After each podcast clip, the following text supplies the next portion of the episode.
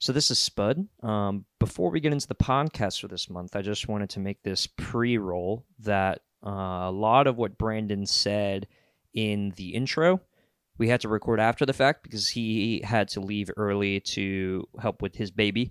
Um, so you might hear some of some banter where we kind of record what we think Brandon's gonna say. So I tried to throw some of that in there, and then we lost some of his audio like halfway through.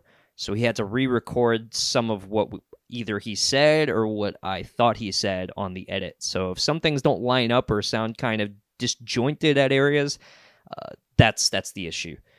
Now on with the show. Greetings, audience, and welcome to another Dart Jam podcast episode. I'll be your host today, Boomstick Mods, and with me I've got Brandon Diaz. I'm Brandon. We've also got with us Nate. Hello. Spud Spudoni. Hi. Oh, I just pulled a muscle on my back. Hello. Oh no. Please leave that in.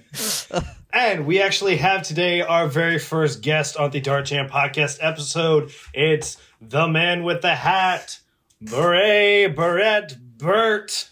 Hello, I am Man with Hat. I am here to jam. And that is what we do here. Why aren't you that excited when you call my name, Boom? Man. I, man, uh, yeah, it's, late. it's been a long day. Oh, and of course, with us, we've got There you go. Nate. there you go. That's what I wanted to hear. That's what I wanted to hear. Oh man. We got to get the YouTube algorithm like high energy content. That's right. Those Remember, guys, punch that for that. subscribe button, hit that like button, and abuse that comment section. See, that's why I feel like like Brett does his Burt videos, so he doesn't have to have those high energy. Yeah. Which is funny because of kind of the content we're talking about today. Indeed. But uh, before we get into our main topic, what's everybody been up to today? Brett, since you're our guest, let's start with you. Sure, I've been looking at quite a few blasters recently. I did, in fact, get a few Dart Zone blasters in the mail, which I have been trying to put through their paces so I can best reflect on them. So that has been fun. I've also had the opportunity to go to a few games, uh, especially since I moved down to Southern California. I've been able to do a few in the area, and I also just went to the Bay Area not long ago for a BTA flag push test weekend and a Bay Area Ultra Stock game. So it was fun to play with some blasters of mine, borrow some other stuff, and just, I don't know, play out in the sun. It's been a long time since I've actually gotten to play with some of those folks, and it was really fun to do. Nice. That sounds like a really fun time. Yeah. I, on the other hand, have been stuck inside. I've gotten lots of modding done. I finished a couple Meowsers, a couple Quicks, and uh, but uh, I missed two games uh, this past couple of weeks because uh, first I got food poisoning, and then Mm. I got COVID. So Aw. I've been stuck in the house for a while. It's been fun. But I have gotten some modding done, so not too much for me. Uh, Brandon, what have you been up to? Feeding my baby green beans.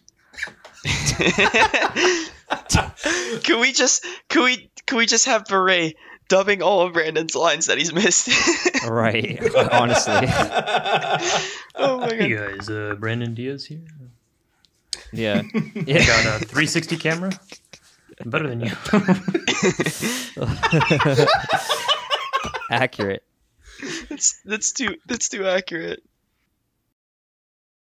I've actually been getting back into the swing of things, creating videos and all that kind of stuff, because that's what I'm supposed to be doing. And uh, that's been a little bit of a challenge, but I'm making it work.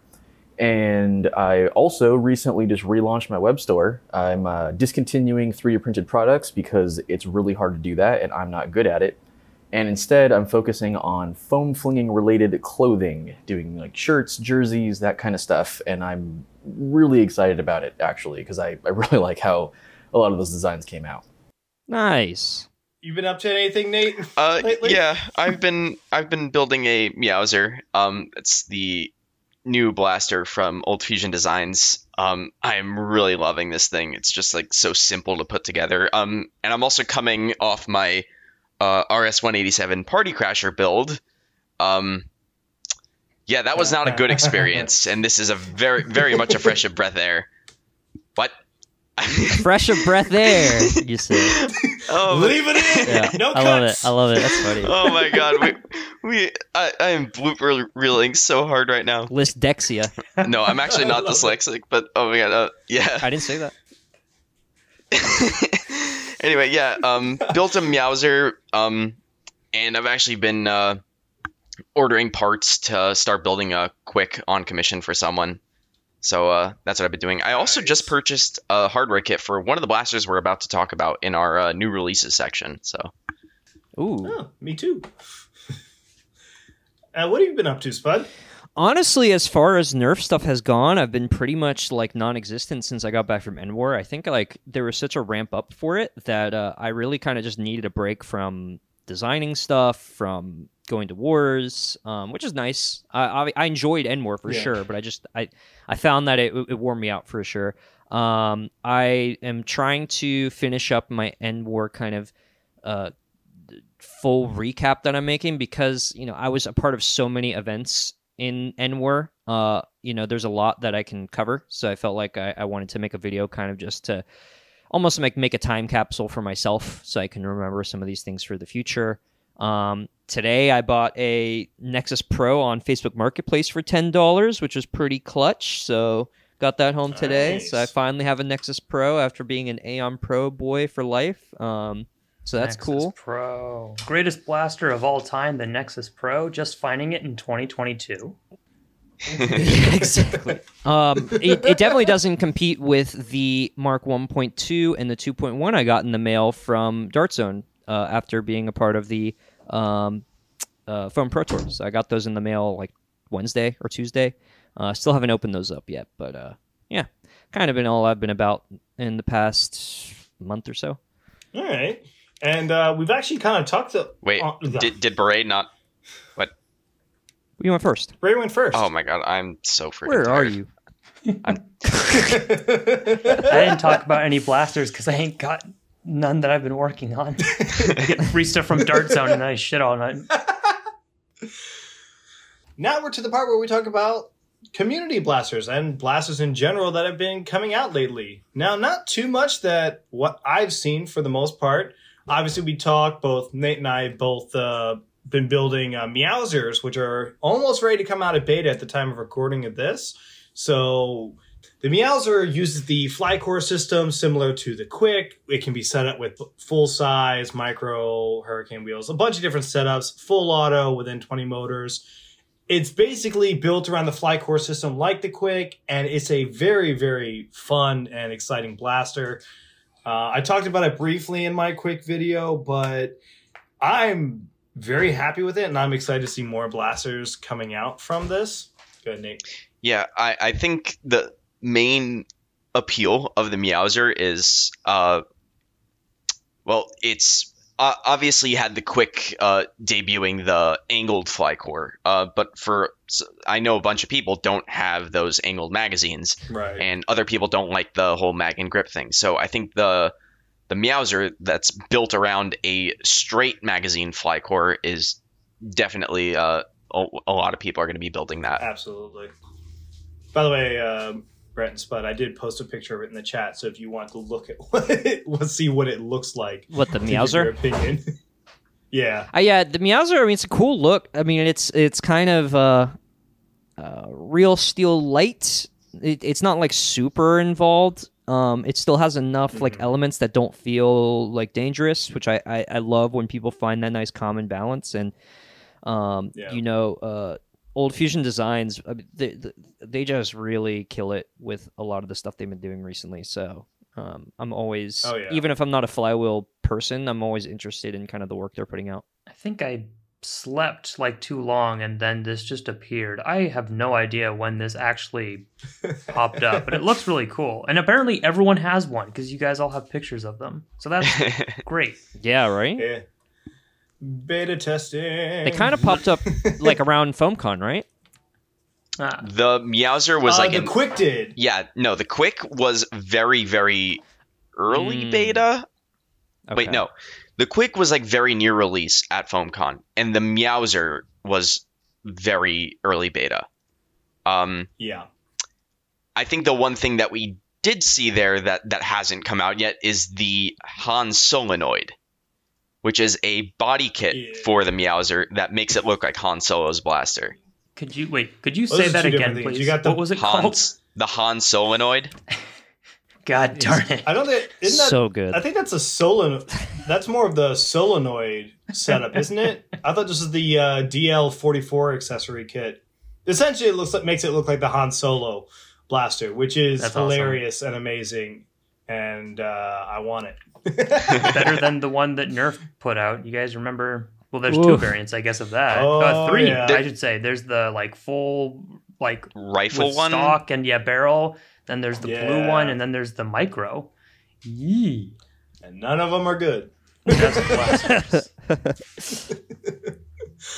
Uh, but uh, yeah, so definitely keep an eye out for the Meowser that should be coming out off of Volt Fusion Designs Etsy. You'll probably see the files available there, just like the Quick.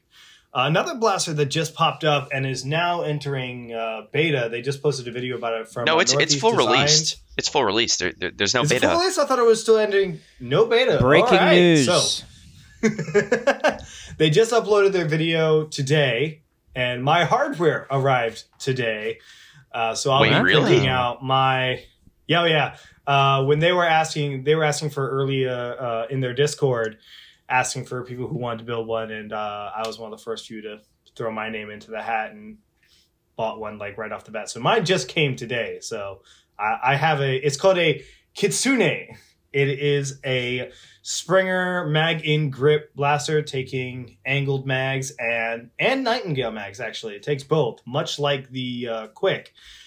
Um, it has a couple of different barrel sets up. It's really small, honestly, surprisingly, uh, for a Springer. It's basically a very minimal Springer design, from what I can see. yeah, There's a video already out on it. It's so tiny. It top prime and it's it's amazing. and it looks like I'm a little very excited to fox. It's so of my adorable. Oh yeah, it's yeah, got it's the got little the ears and everything. tail on It there. is I think. Yeah. absolutely adorable. And they've got two different barrel options for it. And the holster. Don't forget about the holster. And Oh, nice. Yes, the holster, which is also fantastic. Like they definitely put a lot of work into this design, and like I said, I built both the Venturi and the Chimera, which is also made by Northeast Designs, and I I love their uh, their work. It's great.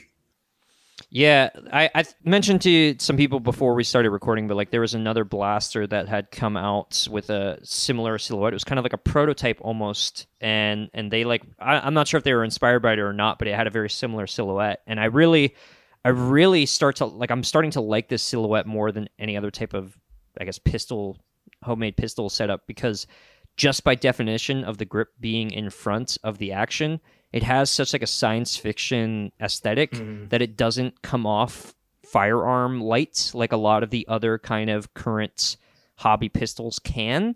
And I think like just from a jumping off point, it's such a good silhouette because of that. Um, and I think there's a lot that can grow in it. Like I would love to see different variants of this in the future. I'm been really interested in in this blaster so far. How long do you think before Silly Butts makes it pump action? I was thinking that. I was thinking a I mean, stock version. Yeah, He'll, right? he'll probably make a pump action silly pistol first, which I think is the blaster you were saying it looks a lot like because there is uh the Oh, man, unlike hope I can uh, the it. Caliburn or uh, I guess I'd say Lynx, uh, the plunger tube is not in line with the barrel, and neither is it turned around. So it's still straight lined up, but there's a piece called the turn down that basically makes an S curve, and that's how you're able to squeeze everything a lot closer together. Mhm. Turn down for what? Oh god, I was thinking that too, but I held it in. is it? I could Oh my I could god. not do it, and I feel ashamed of myself. Your joke was bad, and you should feel bad. No, I, I'm kidding. I do. That was great. I might cut that. That's so bad. No, don't cut it. Leave it in. No, I'm kidding, I'm kidding. Um, But I think that's all the community blasters that I've seen pop up recently. I guess new stuff. I know the the slab, right? That's the one that like is officially released and and kind of uh not. Is it officially Well, it's in released beta, now? I think, think- maybe. Oh yeah, yeah, no, yeah. no, no, you're right. no. It is So- fully released. Version four is full released. The kits are on Okay, Silver gotcha. Fox. You can buy them. Past tense, I think. Look at that. Oh, yeah, I think they're the sold slab out You've probably seen around. Quite a few people have been grabbing slabs. It's the lever action mag fed blaster from Silly Butts. It looks great. It works great. I have one. It's fantastic. I love it. I didn't realize it was so powerful. Oh yeah, that thing's a beast. When I first saw it, it was at Enwar, and the darts were like kind of just like plopping out of the barrel, and I was like, oh, that's not not great. And then it was like, oh, it was tuned down for Enwar. That's why it was doing that. And I was like, Yeah. oh, okay, gotcha, gotcha. Yeah, and the fact that you can tune it down or tune it up as necessary, because I believe the V4 even has like a quick swap spring option, uh, which the V3 didn't. So that's Oh, really nice. nice. as well. So Yeah. yes, th- thank you for that. Yeah, that's yeah. The, the the slab is definitely one that if you want a lever action blaster, get the slab. The slab is the best lever action blaster I've used so far. I'd argue it is, Fine. and you can actually obtain it, unlike the uh, Shellington, uh, the the Winchester. the Winchester. As much as I love the Winchester, I do agree it's a lot easier to put together too. Right. Now I believe that's all the community blasters, unless somebody was to correct me again.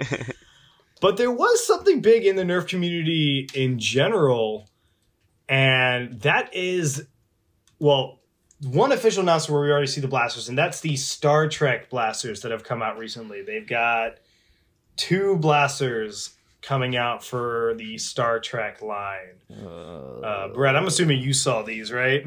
I have seen the Nerf limited Star Trek phasers. Yes. Yeah, it's interesting because apparently one is a flywheel blast. So you you've Yes. essentially got uh, what are they called? The I'm trying to find their names real quick. I think I'd be more prepared for this. No, Yeah. they have names. Um, Well, one is a type of phaser, right? The pistol one. They're both. Well, there's t- oh, sorry, yeah, here they go. So you essentially have the Starfleet Type Two and Three phasers. Uh, you have the larger rifle, which is the flywheel blaster with an internal clip, which is interesting. It holds five darts. It's a rifle being infected by the Borg, and then the other one you have like the standard Star Trek phaser, which is a rear prime single dart blaster. It's interesting It's a thing. is the way I would put it. Yeah. it is a thing. It is a hundred and twenty dollar thing. Look, we've known since day one with the limited line that the goal here is not for performance because the was the the Yeah. Phantom or whatever the the Mandalorian name of that blaster is. I mean, it's a single shot breach thing, but like at least that's like the point of buying that is like if you're gonna cosplay or if you want just like a version of this blaster, you can have it. And like I don't know. Like when I think of Star Trek, when I think of the phaser, this is not the type of phaser, at least I think of. Uh, maybe other people are different. Uh, I've heard other people who have a nostalgia for like this specific model. Um, the colors are kind of wacky. Like you have like a lot of like blues and greens and whites and orange and, and charcoal. Like it's a very like uh, almost like a Buzz Bee kind of color scheme where it's just kind of like a lot of just Oh, like yeah. uh, primary colors thrown onto something. Um, I'm not sure about that pistol though. like the pistol, It's like funky. just performance, like and how that works. You have to like basically pull the blaster in half and then push it back together. and I don't know. It's not for me, that's for sure. But if you like it, you win.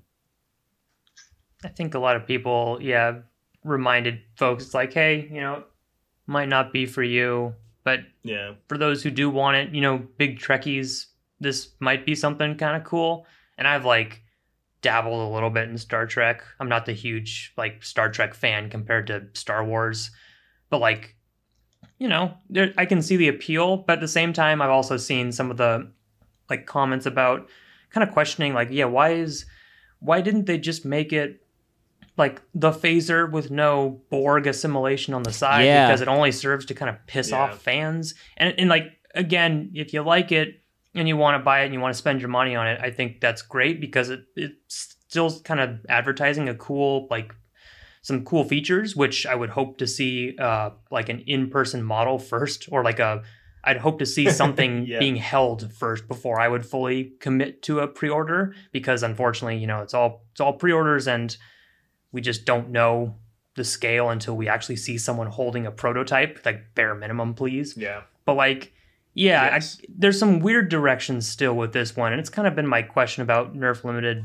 the whole time. Like the identity of like, okay, so these are props, but they're also functional blasters, and finding that balancing point has been clearly very difficult. But at the same time, are these supposed to be or would they have been more popular if they had kind of just said like here's a star trek phaser like just with our nerfified color scheme? Be like oh i get it. Or are we going to try a little bit of everything? Because you talk about the mandalorian amban phase pulse blaster where it's supposed to look like a replica and it doesn't and then this one's supposed to look like a phaser kind of and then the needler which oh that, that looks exactly like a needler i guess so I'm not really sure what the initial direction was here, but um, I mean, it, it is it is a Star Trek. It, it is one of the Star Trek blasters of all time. Yeah, the aliens one is a good, Good, one. Nate. Y- Mhm. Yeah, I sorry, I just disconnected there. Um, yeah, I th- I think it, it's weird because we're not really sure if they're like, oh, we're gonna go all aesthetics, and then like the the performance is like a side thing, and then like you have the the Nerf aliens, uh, what is it, the pulse rifle that that's like. I've seen a lot of people want to run that in HVZ because it basically has a um, It's so cool. it has a built-in soon. master key. very What's not to like? Yeah. I think a lot of that also just it is defined by the the source material itself, right? Like you can't have a mag fed like flywheel blaster that's a you know uh, uh, uh, whatever whatever I can't even remember what the Star Trek thing is, but like you can't have that because of the way the blaster is designed in universe. So you're kind of limited by the looks of it. Yep. And that um, aliens blaster is already available in some parts of the world, and it's supposed to be coming to the U.S. hopefully within the next month. I'm hoping mine comes in soon. And there's Um, obviously some Yeah. topics on that one, but yeah, in the terms of Yeah. a Star Trek blaster, I was gonna say you, you've had a good track record with getting your limited edition blasters at a timely manner, right? Oh no! I broke my Mando blaster. Oh, Oh wow. I remember. broke the breach using it as described. But we're moving past that. We're we're in the better part of life now. We're in the present now. Yeah, we don't comparing anything to the Mando rifle is is pretty low bar. I I think there's something cool Yeah. here, like internal magazine flywheel powered. I'm sure it'll work as advertised. Well, I would sure hope. But I I mean, some people have had some really hot takes on this, and I think they're silly. Like, I guess at this Yeah. point, we kind of know if you want to buy it, go ahead and buy it. Oh, You know, yeah. 120 bucks Absolutely. it's not nothing but if you're willing to put that kind of money down then i hope that you're uh, you know excited for this kind of blaster because it's uh there's nothing really like it but also you're going to be waiting until end of 2023 Y- yikes Yeah, I think I think it's kind of like again going with the cosplay thing. Like if you bring this to a cosplay event, like just being able to fire something out of your prop, I think a lot of people mm-hmm. maybe think that's like a visceral experience. Like that's more of a, like a, a- Yeah. you can experience that at a much higher level than just like a 3D printed thing that doesn't do anything at all. That doesn't have moving components and like some of them, like the especially the aliens one where it has like the LED counter already built in. It has lights and sounds. The master key works. It's really it's a fun experience if you want to even if you just want to pretend like you're one of the characters in the film, I definitely think like in going back to like performance will vary depending on form factor and depending on license and whatever. Like limited is kind of one of those blaster lines for Nerf that like doesn't really have an identity, and that's kind of the the whole point because they're different franchises and different things and different licenses but like they're mm-hmm. all so different like it's kind of just this like overarching like prop cosplay kind of line but each release is completely different than the last. And like as far as like marketing goes it's interesting. Like the aliens one is totally different than this one and functions to- completely Yeah. different. And from the alien one and from the mando one and from the boba fett one um which i totally forgot that one existed until just now. Oh, yeah, so it's it's a weird line like how they how they like kind of uh advertise it because they definitely have a very certain clientele in mind for it Gjallarhorn as well. Hey, Yeah, Mm. the, that's the right, the Gjallarhorn. It's uh, oh shoot, yeah. Which Now I, its own I thing. can't even imagine how that's going to Yeah. even look uh, because it's it's massive. and you like can't order that one. yeah. I think the main thing about the Nerf limited line has been like we're doing these props. Let's add something funky into the mix. Like the Mhm. Gjallarhorn has mega shells. Uh, the Boba Fett has Yeah. removable removable cylinders. This has an internal clip for whatever reason. it's Boo. The Mando Blaster exists. yeah, right. I don't like this trend. Look. I know within five minutes of getting it, someone's gonna carve it out and put a magwell in it. Like y- you know that's gonna happen yeah. Oh, 100%. Oh, I'm sure. because everything must be performance oriented and nothing can be fun and challenging to use. I'm waiting on a mighty Correct. morphin blaster because you know it's going to happen eventually. Oh yeah. Ah, that's gonna be tricky because now you're talking toy licensing agreements. What do you mean? And Hasbro those are- owns Power Rangers. Do they? Yeah. They don't have to pay squat. Oh, Yeah, that's theirs. never mind then. Yeah. That's a good question. Why aren't what there? if we pay ourselves? I honestly, if if, never mind then. if if you have like these, I, like you had like these jolt or or uh, micro shot size blasters, and they combined into like some sort of Megazord, I think that would be super cool. that works so well. Like we already had something like this. Uh, I, it was like a Buzzbee Ah. blaster, no? That had like you were oh, able and to it was a it. transforming thing, maybe? I don't know. the Transformer. Oh no, you're talking about like the, one that Ultimate turns into series a- where you had like the Ultimate Missile Blast. You had Yeah, that exactly. like pistol one, the flywheel one. Yeah, But yeah, you also had the Transformers ones. You had the you had the Optimus Prime one, and you had the Starscream one. I think it was the fighter jet. there's also the off-brand ones where Hmm. they like turned into like a bird and one turned into like a lion or something. Hasbro's turn going to back come into in and blasters. yoink that idea. Hmm. Yeah, yeah. I'm sure that'll work for their market. I'm sure that they're gonna steal our ideas and give us no money or credit. I'm I'm still optimistic. I'm curious what they'll still put out in this line. You never know. They have so many licenses that they For can sure. pull Yeah. from. Like it's the, the like it's endless for them, honestly. Oh yeah, and I'm sure that this is going to be a continuing trend where they keep. I mean, it's worked for them so far, Yeah. Yep, I mean, but- absolutely true.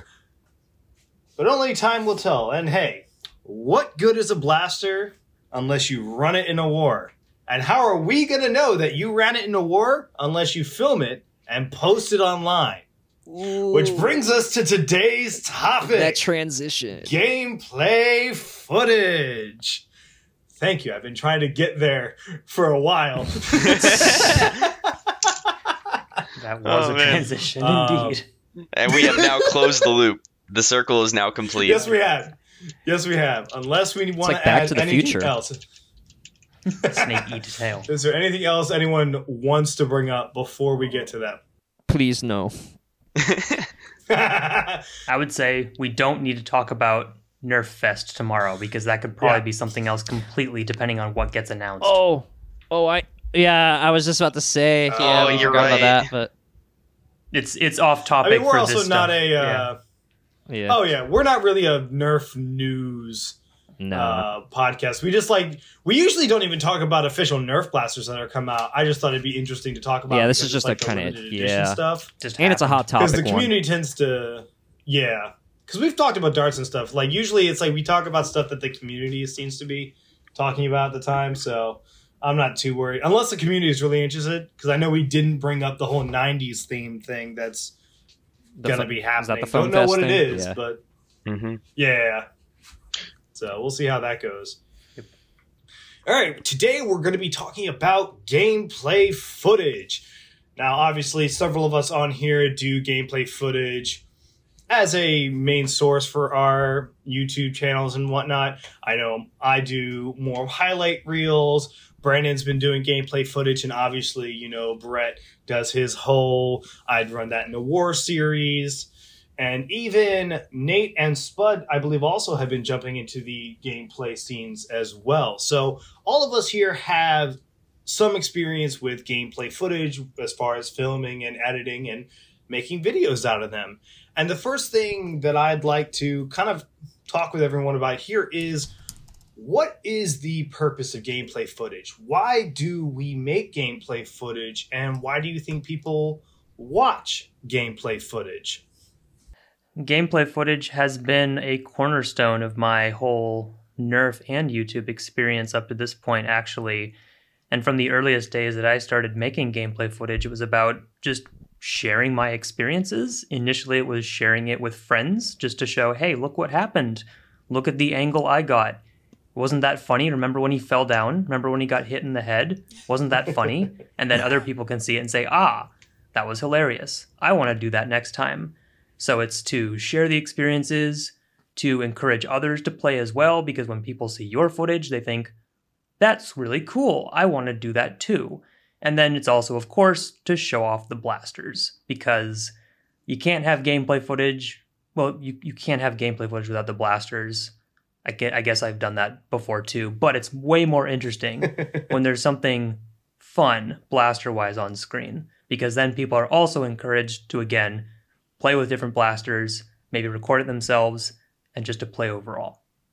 Yeah, I think you pretty much kind of nailed it with that one because I myself started like that's how my channel got started was with gameplay footage in of itself because I used to do uh, video editing back in the day ever since I was a teenager and I was looking to get back into video editing and I was also getting to Nerf at the same time and so I was like all right what can I do video editing with uh let's film and edit Nerf gameplay footage videos so I think the very first video I posted as Boomstick Mods was a Maryland Nerf Herder game. And like you said, it's fun reliving those games, seeing some of the kind of cool shots, some of the fun memories. It's very exciting for the people who you played with, and also a chance to get to show off blasters that how they do in the field.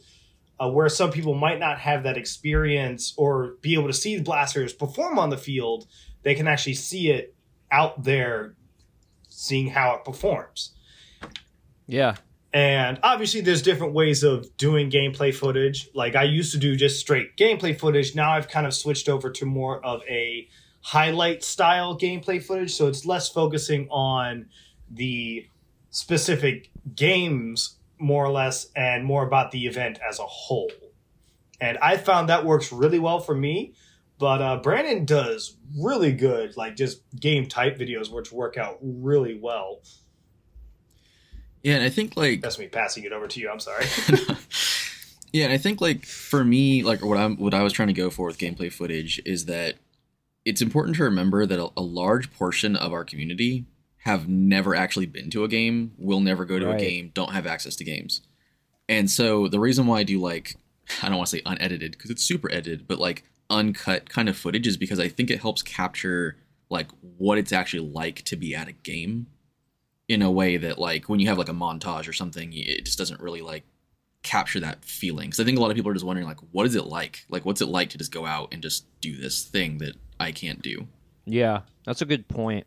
and i mean obviously there's like an entertainment aspect of it although i'm not particularly entertaining but i think like for example like brett's footage you know, it, it's humorous to watch, so it's fun even if you have actually been to a game. But uh, my target is people who are just wondering, kind of, what's the deal. Well, even if like you're different than like someone else's group or like what my group would do and how they play or, or what have you um it's still like a difference between that and that's what's kind of interesting is seeing how other people from other areas of the country or world or just groups either interact or play game types um so i think sometimes the differences in how people play is what interests me because it's like you don't play like I do, but I, I you know, if I want to see how I play, I'll just go to my own field. So yeah, I find a lot of the time I use gameplay footage to sort of, uh, as an after action report to see like, okay, I was peeking this corner right, I was doing that wrong, uh, I totally didn't see that guy who was right in front of my face. Um, but yeah, there's definitely something entertaining huh. about you know going back and like, uh, you know, just seeing like how you're just doing everything, I guess. I actually do that too. That's interesting. I'll also say that when it comes to gameplay footage, that is how some people discover clubs as well. Like I've had people discover the Maryland Nerf Herder videos because they just searched up Maryland Nerf in YouTube and just stumbled upon some of my gameplay footage. So it's also really nice being able to look at an area, type in an area into YouTube, see what the games are like because you can always Yeah. like see them on Facebook. See, oh, there's a group in this area. How do they play? What's their audience like? Who's playing? What kind of blasters are running? If there's gameplay footage of that group, you can kind of get a decent idea of who they are, how they run their games, what their venue is like. And that's actually a really big deal. Like, I feel like that's extremely beneficial for the club that you play at, just so people can see how your club actually plays. And I mean, like even I mean, this is kind of an extreme example, but like for me personally, like going off that point, like when I started to look at like HVZ videos a couple years ago, I remember like there's this really awesome set of videos from Colorado State's HVZ event, and I was like in high school looking at colleges. It made me want to look at Colorado State just out of curiosity as like a school to go to because I was like, these HVZ events are really cool. So I mean, obviously it's an extreme case, but like even areas where I'm not around or, or just like curious if there's groups in my area, like it does make me curious about like, oh, this group is really cool in Canada. Like if I'm ever in Canada, I wonder if I'll get a chance to play up there. So that's a really good point. As a high schooler, I definitely had a short list of uh, places I thought would be fun to go to college because I'd seen their HVZ footage on YouTube. I went to none of them, but it was it was a fascinating thing to then discover, as kind of you were mentioning, Boom, like the the other clubs, or in this case, is the HVZ group specifically, and their in their games. I think that's how I learned about HVZ in the first place too. Just like the footage that I saw randomly stumbled upon. Yeah, and like I don't know, it, it, it especially when you're younger, it gives you an interesting perspective of what like uh, college could be. Because I was like, man, this, you know, um, but I, I guess going into to me, like I've done plenty of video work and editing, just kind of like how Boom had with uh, multimedia, uh, like as a part of some of the things I did in college and and and work wise. But I haven't done anything necessarily um, super long term with uh, YouTube for for the Nerf scene and everything. But like I remember, you know, when I was younger, um, how impactful a lot of like uh, going way back the Forsaken Angel YouTube videos were for me seeing how wars were held at at least one part of the country because back then there really wasn't like any real war montages or videos at all going out. So his were kind of like the first real glimpses of what this could be like. And then shortly after, I started attending wars. Um, and then, of course, being in the area where Drac is a huge presence, it's kind of, um, uh, you know, there there's not as much need to like popularize our area, but I, I, I definitely want to start getting into it more, um, just on a kind of uh, personal level. And um, I think it's just kind of cool to see uh, these like cool little moments where I've been nerfing for so long. I'll talk to some of my friends about things that happened 10 years ago, and it's like, man, it would have been great if we like recorded some of that. And I mean, I mean, I'm kind of glad we didn't because I was, you know, cringe and and you know, just not not who I am today. But you know, so I'm kind of glad that footage doesn't exist. But like now, I want to start recording these moments. So if I ever do leave this space, uh, you know, at some point, I'll at least have those moments that I can look back on. I agree with you there. I'm actually really glad that I have gameplay footage from the early days of Maryland Nerf Herders because I've gone back and watched them myself just to like kind of like reliving the old days and seeing how we've grown since then. And I've shared it with some of the current players to be like, hey, look, this is how we started. This is where we used to be compared to where we are now. Right. And it's really nice to be able to see that kind of progress that the club has taken. Uh, I think my oldest video goes back to either like 2016, 2017, something like that.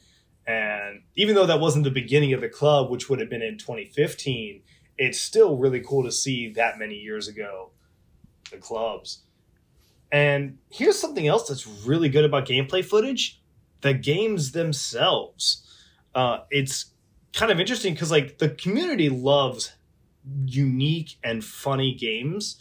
Like, there's so many unique game types that I think only work in Nerf. And being able to see those played out is incredibly fun. I know I've gotten ideas from watching gameplay footage. I believe I got the idea for Defend the Core from watching, I believe it was uh, TK's videos back in the day. and that's where I got the idea to, about making the game Defend the Core from a game that they played at SCNC, which you'd know about. Right, right, yeah, for sure. Um, and there's there's all sorts of weird games. You're right. Like there's there's Carpe, uh, which is an, another interesting one that like was very niche. I think Flying Chicken made that, and now like I've heard people from all over the country know what Carpe uh, is. So uh, you know, it's kind of cool how like word probably spread just from the video alone. Yeah. So as we can see, there's a lot of good reasons to have gameplay footage out there, and hey, this is a call out to all of you listeners. Make gameplay footage. Yeah. Like you might think it's cringe, you might not. Film it, post it out there. It's doing more good than it could possibly do harm. Exactly. I, I, I might eat those words later. We'll find out. well, I mean, like now, I mean, the the big ones are. I mean, APOC, I'm sure had a lot of uh, different angles, but like going to End War, and I was, you know, doing my own footage that I could get, but like there are so many people who had so many different angles and shots from End War just from the HVZ, but also at like FoamCon and anything in between that like you I mean you can get a pretty good like idea of what some of these larger wars are from the kind of YouTube space or the creator space of this hobby. Like it's pretty impressive that we're at this level now. And some people just want to hoard that footage for themselves. Like think about the last time you were at a game and how many GoPros you saw and how many angles you've Yeah. actually seen online. I think that's True. really funny. The more games I've gone to and then realized like, wait a minute. You were recording. You were recording. What are you doing with that footage? Nothing? Yeah. GoPro Go check. ahead, go ahead and yeah, GoPro check. Go ahead and post it. Yeah, what's the harm in We- it? There's there's no harm. Share it with the locals. Who knows who might enjoy it. we actually do that in Maryland. Me and a couple of other people. So it's me, Dart Sweet, Gyroscope, and one of our other players, Flankmaster Jess, who all film and then we pull our GoPro footage together as well as our B-roll and that's where we're able to make some of the videos we make is just combining our footage together and it works really well. Yeah, multiple camera angles are super important. Yeah, and I think we can we can discuss a lot of that later. But like, generally, you're only getting uh one view, and I think that the reason why a lot of people don't post it online is because generally people are, are are a little self conscious of how they play. Like, oh, I'm not getting like the 20 kills montages that I'm seeing on YouTube. So Mm. they kind of feel like, oh, I'm not a good enough player to post it. But I, I, I do definitely agree that j- just post the footage because y- you're going to get a lot more people excited about the game in general if you post it. Yeah, and and the thing is, I mean, there is a big caveat to like what camera you have, but I mean, luckily we're in an age where everyone has a pretty great camera just on their phones alone. So I mean, if you can rig up a setup where you can put a phone in an area where you can record footage, then I mean, that's pretty solid. I've looked at footage from back in the day that I thought was like amazing. Uh, and like looking at it now, it's all in like 360p.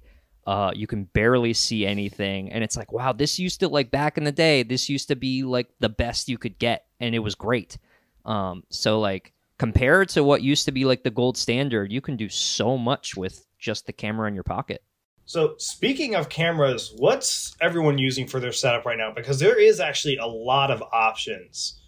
I've used quite a few different things over the years, and talking about our old footage definitely reminds me of what I started with, and the journey to where it is now is quite fascinating. But currently in my arsenal, I have a GoPro Hero 7. That one has worked pretty well. Typically, that one's on my head. I've found good audio from that guy. I've I've definitely heard some o- overheating things, and I think we're on 10 now for GoPros. Like I think What? so. what what happened? What what happened? I, I I'm okay with where I am at the seven. Um, I don't think I would consider going up a GoPro unless it like really dies. And so far, I haven't had that issue. Um, I don't typically run it for like hours on end. I do typically just record at the beginning of a round and then stop at the end. So I'm not really overtaxing it. Uh, but I have heard some other concerns before. And then I do have a GoPro Hero 5 Session that one was originally my upgrade when I started playing up in the Pacific Northwest, and I really liked that one because it was a it was a cube, and so I could put it many different places, and it didn't weigh too much, and I just had to push a button and it went, and it was like easy. Um, so I'll typically use that now as like a secondary camera on a blaster or give it to someone else sometimes because it's still okay. It's a little outdated now comparatively, but I don't know. It still works just fine. And upgrading from a GoPro Hero 2 to that was a serious upgrade for me. so I was always happy to use it. Oh wow. I also have some knockoff action camera that someone gave me once. I think I've used it in like one video for a third person view and never again, but it came with a lot of attachments that I could use with my other GoPros. So, you know, that worked fine. And then way back, the first thing I ever used to record glorious video glasses in that Oh, oh, was my. it 360p? Ah. I don't know. But I mean, you you can't hate what's right on your face. Like it's right there. Do I need to worry about the angle that my GoPro is positioned on my head? No. It's Yeah. looking where I'm looking. And boy, I thought those things were the coolest ever when I first got them. And I wish I still had them just to compare, but I think I think I finally got rid of them. And they had a little micro SD in the glasses themselves. But yeah, that was I do have old footage of that one and it's not on my main channel. It's in an older channel that people don't know about. So it's out there and I can go back and reference that footage. What a trip. But yeah, so those are the two I use mostly now. The 7 and the 5S. Everyone start hunting for Beret's, uh, well, I guess third channel. Is a It's like two previous channels as well, so sorry. oh man. Those who know know. right. So I actually started with my phone. I think I had an iPhone five when I first started. iPhone five or six, I forget now. That's what I started with. I bought a no. I had the official Nerf phone mount rail attachment because Nerf made a phone rail attachment Right. that fit my phone. Weird flex. So that was the very first. that was the very first thing that I started with, and obviously it's on my blaster. So uh, for me personally, I prefer the head cam over everything else, uh, just as far as like stability and whatnot. But that's what I started with before jumping up to getting a hat mount for my phone. So then I moved my phone up to my head. Eventually, I got a GoPro Session, which was my first. That Wait, was my first camera. Was the head? Go. I did. I bought a. I, I bought a hat. I bought a hat with a mount for my phone that would go on my head. Specifically with a mount on it. Yeah, it was a Oh, built-in phone mount for my phone back then, Wow. and it worked well enough for the time. Yeah. Uh, I think that was before I was posting them. I think back then I was just posting them on the uh, straight to the Facebook group that we were in. Uh, by the time I was posting them on YouTube, I think I had upgraded to the session. I think, and then I eventually got a GoPro fi- Hero Five before upgrading to the seven. And then my seven did have overheating problems, which is why I Mm. currently have the GoPro 10 because Mm. my my Hero Fancy. 7 was not being good for me. And yeah, I usually just run a head cam because I only had the one camera. I ended up getting rid of my other ones a while back just to, you know, pay the bills and whatnot. So th- that's currently all I have. Although I will say, I do also still film with my phone. Like, I'll get B roll. Uh, I'll usually, while I'm refing or sitting out around, I'll grab B roll of the field, which works really beautifully for my highlight reels that I do. But uh, the one setup I've always wanted to do is something with a 360 camera, which brings us to Brandon. Yeah, that's my thing apparently. The king of gameplay footage. It's so cool. So I, because I I recorded footage long before I had a YouTube channel, and uh, my, original footage is so bad because like my the camera angles are like like my camera is in like the worst possible place, so you can't actually see like my dart or like what I'm aiming at or anything. It's it's awful. So I messed around a lot with a lot of different th- setups, and ultimately like what kept happening is that um and this is more of like a gameplay style thing, but I would keep like turning my head like when stuff was happening in front of me. So in my footage, it's like I would fire and then immediately turn my head, and you like can't see what I'm doing. Right. And I couldn't stop doing that. So eventually, I started messing around with third person rigs. But then the problem is like you have a camera aimed at a fixed point, and you still end up in situations where you end up filming like the sky or a wall or something. So what I ended up doing was just getting a GoPro Max, which is a 360 camera that films everything around you as like a giant sphere. And then you go in after the fact and you reframe the footage in editing by like rotating the camera around you as if it were like a video game. And then you just pick the angles that you want at the times that you want. And it doesn't matter if you weren't looking the right way or whatever, because you can just physically move your camera to the right or to the left and make sure that you capture whatever you were trying to capture. So that pretty much solved all my problems because I just toss the camera on, power it up, start recording, and I just I know it's going to capture everything, and then I just figure it out later, which makes editing take a lot longer because you end up with these giant 5.6K video files that are completely unusable without reframing. which is so clutch, especially at something as big as like an End War or just a normal war event. And like you can be looking at footage and see something you totally didn't even see or expect in your footage, and you can like put that in your video. Uh, and that was not something you ever intended on recordings. I love that. Like, I'm mad that you don't make more videos with this rig yet because like every video you release, I'm so like I, I'm glued to them. They're so awesome. Live Brandon He shaming. has to have more games. yeah, do more. Is it not that easy to edit that footage? What? It's it's huge. It's a lot of gigs. yeah, like the footage in the last game I went to is less than 30 minutes long, but the file is actually 58 gigabytes, which is insane. I that's God. absolutely terrifying. the file I've seen because uh, Devil's Nerf Works I think also has one, and he's shown me some of the footage before, and I'm like, no, I cannot. I refuse. I actually use an Insta360 Go 2 on my head because it films in like a super wide angle, kind of like the GoPro, but then you can go in after the fact and reframe it like 360 Oh, footage, So you keep just everything in frame. with like a smaller angle. It's like 180 footage. it's impressive. That's cool. That's the one I forgot about. I'd been that's the next thing I'd been considering. Those are like the little what pill shaped. What what, what shape is it? Yeah. it? yeah. Yeah.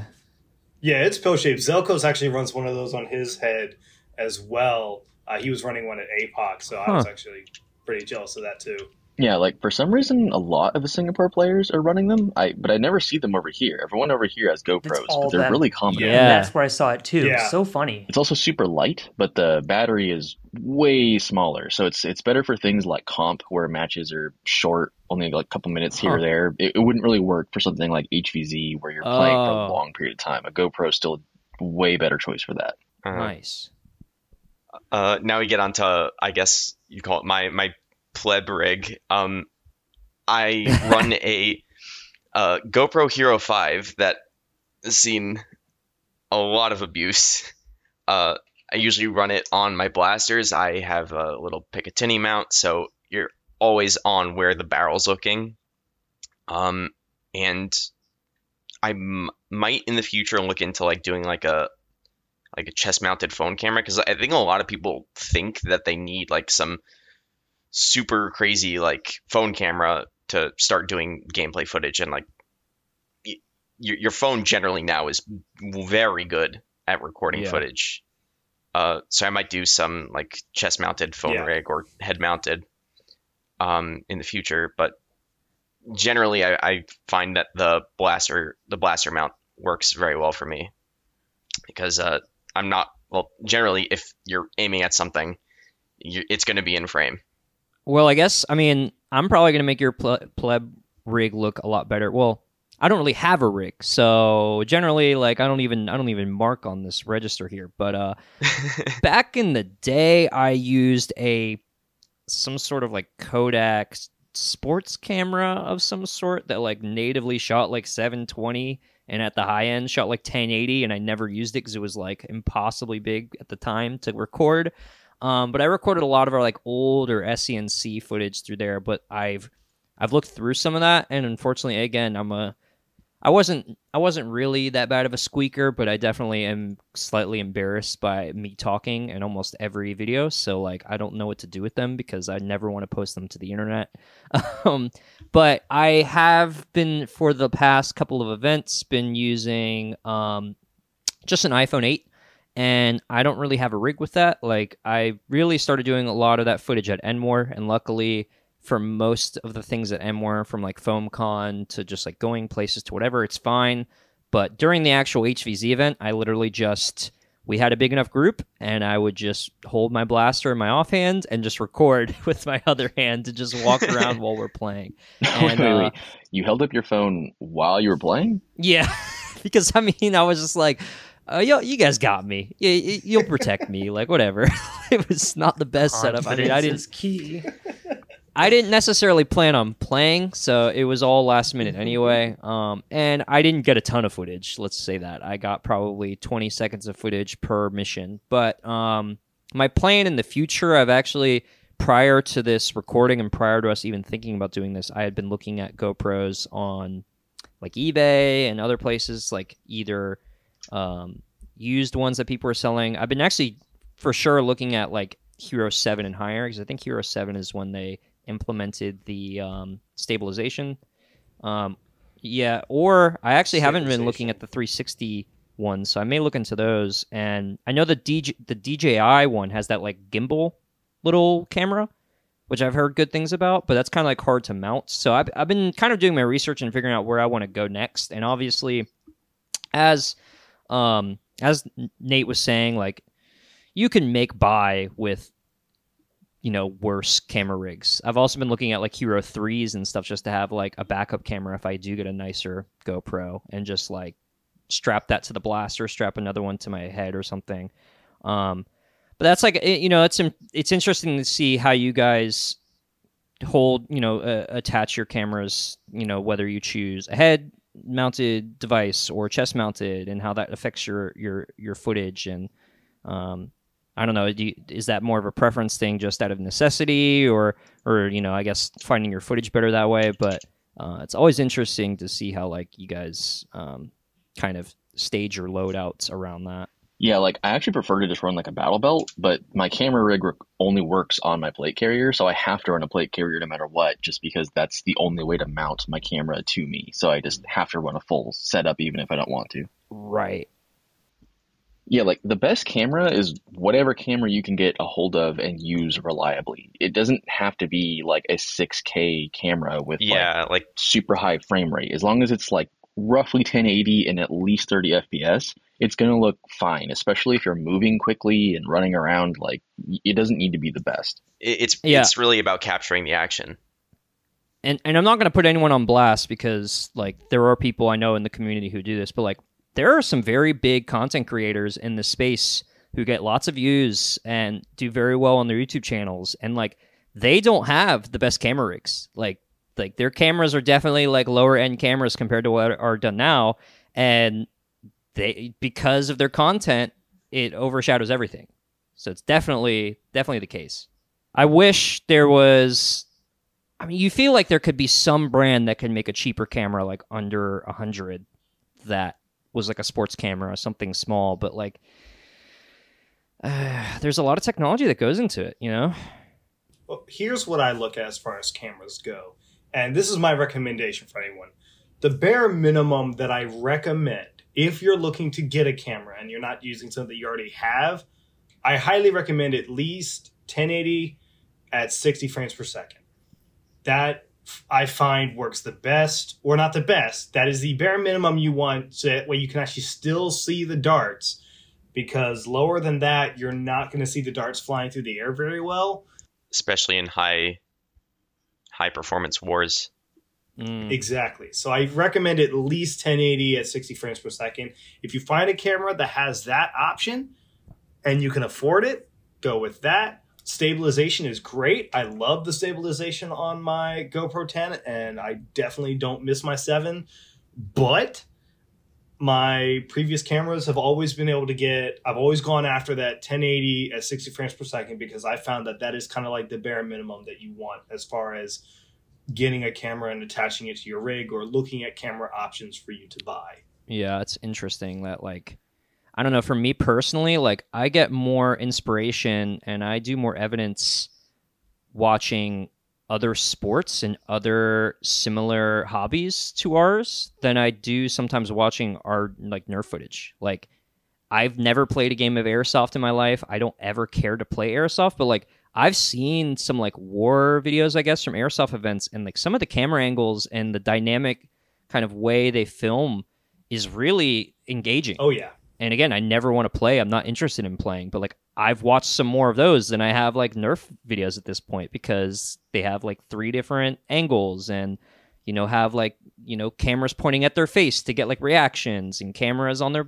on their I don't know airsoft guns and on the sh- on the head and everything. So like, is multiple camera angles like that important? I don't think it is, but like it's definitely helpful. It's definitely better than one for sure.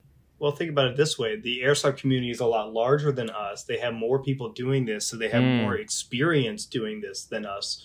So there's a larger pool of information to pull from from the airsoft community. And I've actually done the same exact thing, especially when I was looking up 360 camera mounts, because before I think Brandon was doing it, I think I'd seen uh, Mortality Nerf was also doing it but I don't think I'd seen anyone else do it. And this is before either of them were doing it. I was looking into it and I was having to go to Airsoft to find ideas because they that's a very big thing in the airsoft community. Gameplay footage in the Yeah, airsoft community is very big.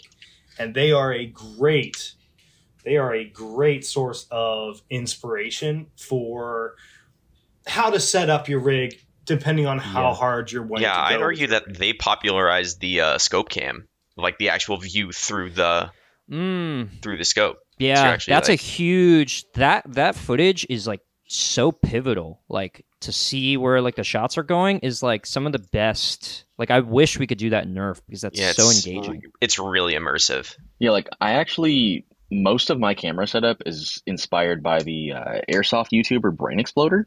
And what's that name again? Yeah, it's uh, Brain Exploder, like brain and then an explosion. Violent.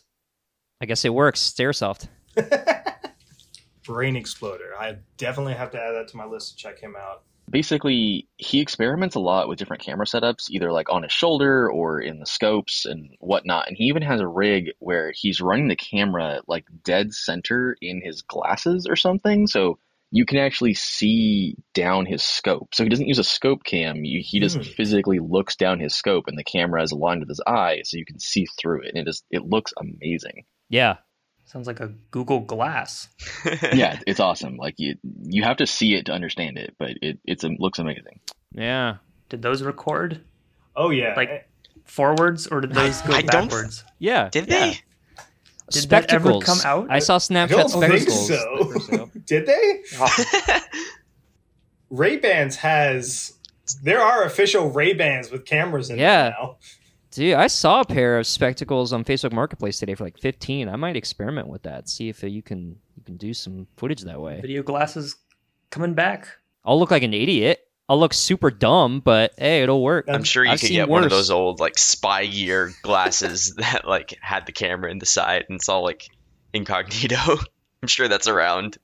Oh yeah, I mean yeah. Again, like I, uh, Forsaken Angel had those, and I think Drac had those, and it sounds like Brett Brett had them at some point. So yeah, like going old school, I guess with those. This brings up a good point about the best position for your camera to be in. And I remember, uh, does everyone remember the world's largest mod party? Because Who made that? Oh, it was a whole bunch of people in the world's largest mod party. It was a big YouTube event uh, that went for like 24 hours straight. Oh, Was it the 24 or stream. 48? It was a yes. couple days, Okay. I forget. Yeah, yeah. It was like a weekend. Yeah, it was a couple days. That's right. Yeah, it was a whole big. It was really cool because it was during lockdown. right? But I remember because they talked, they did a whole section on uh, gameplay footage. Uh, Make Test Battle did a section talking about gameplay footage because Make Test Battle was the kind of like high bar that like they were doing gameplay footage for a long time and they had really high quality gameplay footage from back in the earlier days from what I can remember as far as like people who did gameplay footage and they were talking about the exact way to mount your camera to get a good angle because they were saying the same things where if it's too high you look like you're floating above the person. And I, I've got to talk I've talked with my players several times about this because we all share footage. Uh, Flank Master Flex has a uh, always has a habit of their camera gets bumped because they are a, they're an aggressive player, so they play hard. so their camera gets bumped and nudged all the time, and it changes the angle of their camera. It's like, well, you had a good play, Yeah. but you were staring at the sky. Oh man. But I will say, I've tried a lot of different positions for the camera. Like, I've tried chest mounts, I've tried blaster mounts, I've tried a shoulder mount where it was literally uh, a thing strapped to my shoulder and like elevated slightly. I've tried a little bit of everything, and I still can't find anything as good as the head mount as far as the footage that I get because it is capturing where you're looking, and that is the biggest deal. Now, I've not tried 360 footage, so that I can't speak on, but as far as just a regular action cam, I've yet to find a better position than just on the head because it'll capture where you're looking. I think this could also be kind of like looped around back to like what you were talking about with like purpose of recording too, because like True. if you want to switch up your setup or thinking about your rig and thinking about like what you personally want to record, if you're trying to put this onto YouTube or trying to post this anywhere, and if your goal is to just like get the footage so you can you know see see the war in action or see see the round in action and see things going on or if your intention is to kind of make a dynamic video about like your engagement in an event like an end war like what was your end war like? Not necessarily what end war was like. Then like you can kind True. of map your setup based on what you want to record. Again like if you want to record i've never seen it in nerf but i've seen it in other things where like people will put a gopro in reverse to like show their face so you can get those interesting reactions. Whereas if you just have it on your head rig and yeah it's in like if you have it close to your eyes it's a good first person view but you're also kind of the person who is recording it. You let- let's say you boomstick like people aren't necessarily seeing you at the war they're seeing themselves at the war. So it's kind of like you can set up your your rig based on that and i think like i don't know if people put a lot of thought into that but um like just coming from like a film background and, or like just being interested in film like i am like i think about that's where i'm kind of thinking about as far as like where i want to do footage for That's a good point. That is actually a very excellent point. I've back when I had the GoPro 7 and the session, I would run the session on my blaster pointed at me for those uh, face shots for that very reason. Now, I usually didn't get too many opportunities to use it because I usually didn't get like good shots other than just, you know, me staring around. right But there were a few times where I got a decent shot. Like there was one time we were playing Kill Confirm, and I was able to get the person come up behind me and tag me in the shoulder to revive me because the camera was facing the other way. mm, yeah kind of like a nice happens of circumstance there Exactly. So I agree. It, it that's a very legitimate thing. But if you only have one camera, where are you going to put the one camera? Yeah, and I think like another way to look at it too is like uh, video games. Obviously, like their goal and like a like a sh- like let's say like a shooter, their goal is to give you like the best viewing angle or the best atmosphere or whatever you're playing. And like the main two ones are like the first person perspective and the third person perspective. And Brandon's kind of been experimenting with a third person perspective, and it's not something I've seen a lot in Nerf, and it creates a totally different dynamic than just like a first person perspective. Um, which again is like the chest rig or the head rig um, and kind of seeing how different uh, media kind of film similar activities to us is a kind of I guess it's a good jumping off point if you want to start a rig.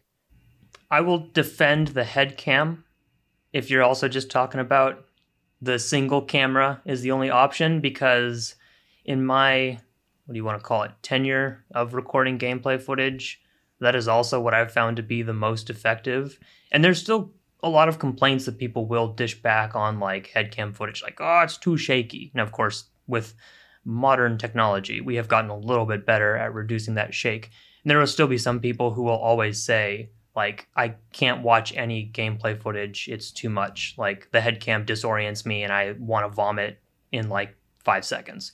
So I don't know if you can ever please someone who has that kind of reaction to footage um, unless it's like literally Yeah. being followed by a gimbal uh, when it's not on your body. Maybe the third person like uh, like on your body is a little bit better for that too. I don't know. That would obviously be something that they would be able to speak to.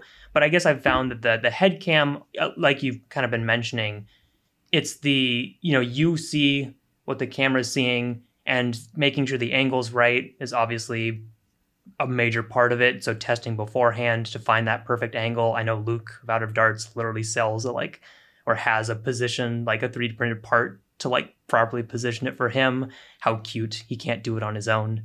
Small shade. Love you, Luke. Um, but it's like, you know, putting that kind of effort into like reminding yourself, like, nope, this is what it is. This is how I dial it in. I don't have to kind of test and uh, try it for later. But it does depend on like how tall you are, right? Because like my angle is going to be a little bit more Yeah. forgiving. It's a little higher Mm. because I'm not super tall. So it sees the tall people. But at the same time, and this goes a little bit into maybe something more like personal, when it comes to recording gameplay footage and people want to see your loadouts, your blaster needs to be in frame. So, like, Yes. that was definitely an argument for the chest cam. I've never tried that before. I don't know how I feel about it. I think it's kind of, for me personally, like two arms coming out from the sides of the camera makes me feel a little bit shook. Yeah. Um, but I, I guess I've just always been partial to. I've trained myself to use the head cam where I but will purposely put my arm out a little bit further so you can see the blaster. I'll purposefully kind of like move my head more like a chicken because I know that where I'm looking is where you're seeing. And it's like it's taken years, but I've found that to be the most effective way to kind of put the viewer into my position. And I guess maybe just too, it's my bias of like when I look back and I see it, I'm like, oh, yeah, that's exactly what happened. And it's like, you know, you see exactly what I see, therefore nothing should surprise you in the same way. But also, I do like throwing in other stuff. But again, if it's just one camera, I want for that experience to be you see what I see. That's a great point because, and I'm going to go back to Forsaken Angels footage again because I feel like he kind of broke ground with like the sunglass camera. Is he would just during events and during rounds he would give it to other Mhm. people, and like I got I'd never met some of these people before, but I recognized who they were based on the blasters they used because I could see like oh this person's running the pump action shotgun with the revolver at the front. Like I know exactly who this is without looking at the name at the bottom because like that's a huge component in Nerf is seeing the kind of different colors of this hobby in terms of like what people have as loadouts. And if all you see is like the front of a muzzle, you kind of lose that. And I'm always like that's something I always look out for is being able to see what people are running, see what their rig is, and see kind of their setup beyond just the war footage. Because I mean, uh, some people don't necessarily care as much about who you're shooting, but they care about like what the environment is like, what your gear is, what everyone else is The running. blaster in action. Yeah, and that's why like Make Test Battle is so good because they did kind of the loadout videos that were so well edited, and getting to see what people in like Australia were, run- were running, where it was like, I that was like kind of the first time I had seen so much like military tactical gear at a war before, and I was like, wow, this is like really like it's a cool insight, and I think that's super key when you're talking about uh, wars and, and going out in public and you know having this community space. And that actually brings us pretty well to uh, pretty much the next thing I want to talk about, which was editing. You can't get gameplay footage without editing. And for some people, it's the worst. For some people, it's the reason they started making gameplay footage to begin with. so, Beret, what are you using to uh, edit gameplay footage nowadays? Well, I am using HitFilm Pro because I got it on sale with a humble bundle, and that's what I use to edit all my stuff. So I don't have a best answer other cool. than that's just what fell into my lap after using iMovie because that's what I'd been using up until. Never heard of that. It's a it's from a small company. I'll I'll send you a link, but it's uh and, and that honestly iMovie was fine. Like it was able to handle a lot of stuff. Um, the bare basics of like what I first threw into my like gameplay footage. I kept it simple because there is like this huge debate on like what is the best way to edit gameplay footage, and I think we all have different approaches. Um, and I will go back and forth myself Yeah. on like, oh, I want to throw a bunch of things into here where it does condense it into a little bit quicker, or it's more of like that quote unquote meme edit, um, which obviously requires a little bit more. And now with HitFilm Pro, I'm fairly capable of doing that, but it is all still self taught. I haven't really practiced with it until I got the software. So it's like, you know, sometimes just throwing some quick text, and I've gone back and forth on like, do I want a little blaster in like the corner, or do people not care about that? Do I want to show like how much ammo I've got? That sounds like a lot of editing. Also, I didn't keep track of how many mags I loaded. No one did that. So that's Yeah. literally something you have to Right. plan for if you're going to do it. Oh, I brought my um I, I brought my gecko and it had two 10 round magazines. Well, there you go. I can keep track of that. That's easy. But it's like, oh, you want to use your like what worker swordfish? And it's like you brought five magazines. Sure, yeah. Bro, go ahead five and count mags, the a darts. revolver, a, a, a jolt. Like Yeah, like you, Three you have to plan Yeah. so much to go into that one. And obviously, you can absolutely destroy yourself on the editing side if you want to. But I've found just to yeah, bring it back to the HitFilm Pro, it's been been pretty friendly to me. Um, it's able to handle different frame rates, and I haven't gone too much past that 1080, 1080p, 60 frames per second on a good day because I still will sometimes upload at 30 because you know I'm crooked like that. But I've also I've also put out videos with no editing before, and and people will still sometimes watch them because it's funny how honest and true they are. Mm-hmm. But I think we were also speaking to a little bit earlier. Sometimes, Brandon, you said it. Sometimes people like to see that full experience, and sometimes the full experience means minimal editing because that way they get to experience it exactly like you felt it. And then others will say, nah man that's boring i want to be like engaged you need to keep me watching and you're like okay then i guess i'm going to put 20 hours into this video the Call of Duty hit markers. yes doritos oh no! I think people really underrate. People the- really with the underrate how hard hit markers are to do. Oh, I bet. They are Especially if you're doing motion track, like forget about it, dude. Like no way. Yeah. The- The funny thing is, I've tried so many different styles of gameplay footage. Like you can like watch through some of my gameplay footage and just see how much it's changed, how much like finding a that's the other thing. Find a style that you like. It's kind of like drawing. It's like you find a style that works best for you. You can emulate somebody's style, but what works best for you will be the style of your own. And it took me a while to find mine because I it's funny you mentioned the mags because I literally did that for a while Same. where I would count my mags I had and keep track of it on the screen. What I would do is uh, I would hit record and at the beginning of the video I would say I'm running this. I've got so many mags. That way when I get to the editing process, I knew what my starting number was. But it was still a huge pain because there is a lot you could put into videos between the hit markers, hit trackers, blasters you're using, mags you're using. There's so much you could put into it. There's little you could put into it. Uh, I use, I do everything I do through my iPad. Like I bought this iPad specifically just to do all my editing through it. I had, I bought an editing program for 10 bucks, which works beautifully. It is called LumaFusion, and it's a great little program that works really well. And the hardest part for me as far as editing goes is because I'm incorporating so many different amounts of footage between the B-roll that I film with my phone because I I the gameplay footage that I do is highlight reels of like the day as a whole.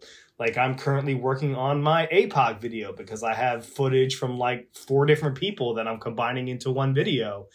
And so between the B-roll, my camera, three other people's cameras, one other person's B-roll, it's it, this the amount of work that you want to put into it is however much you want to put put into it. So I absolutely agree with Beret on that one to where it's like it depends on the video, it depends on your style, and each kind can kind of be really good in their own right. You could have really good videos of just one game type. You have one of a day as a whole. It could all be really good and it could have a lot of effort, minimal effort, and it really just depends on the game, you, how you play, your group.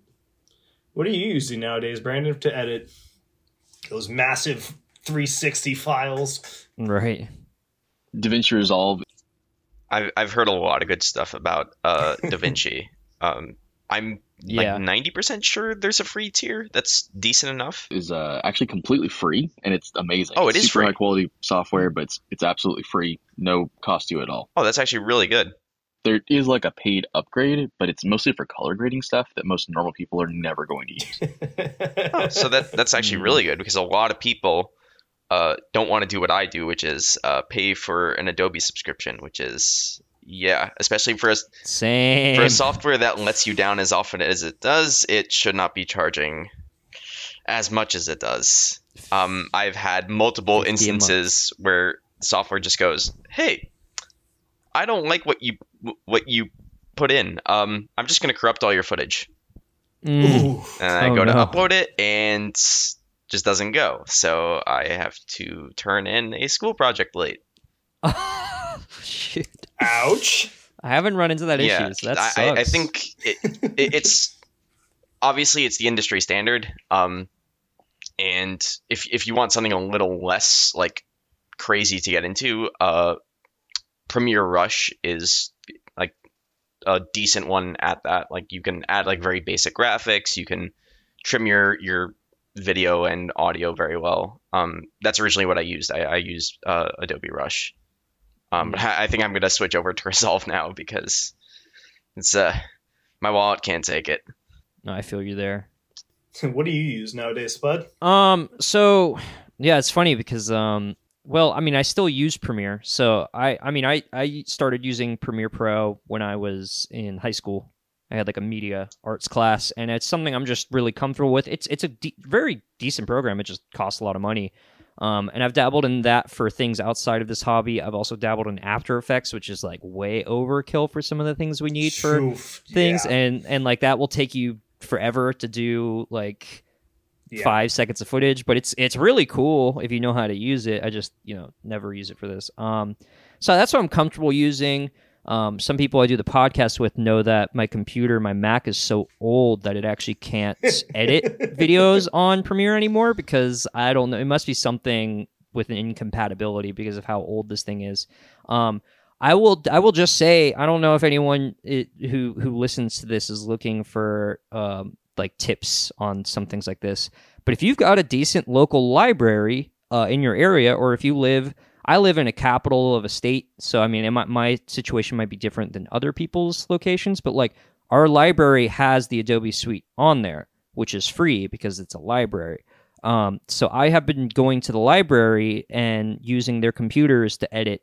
I'm doing a video for Endwar and like kind of going through my experience, and I've been using that to edit a lot of my footage and that's free because they're paying for it. So like if you want to use like Premiere or something like that, like you know, always check what's around you because you know you might have resources that you didn't realize.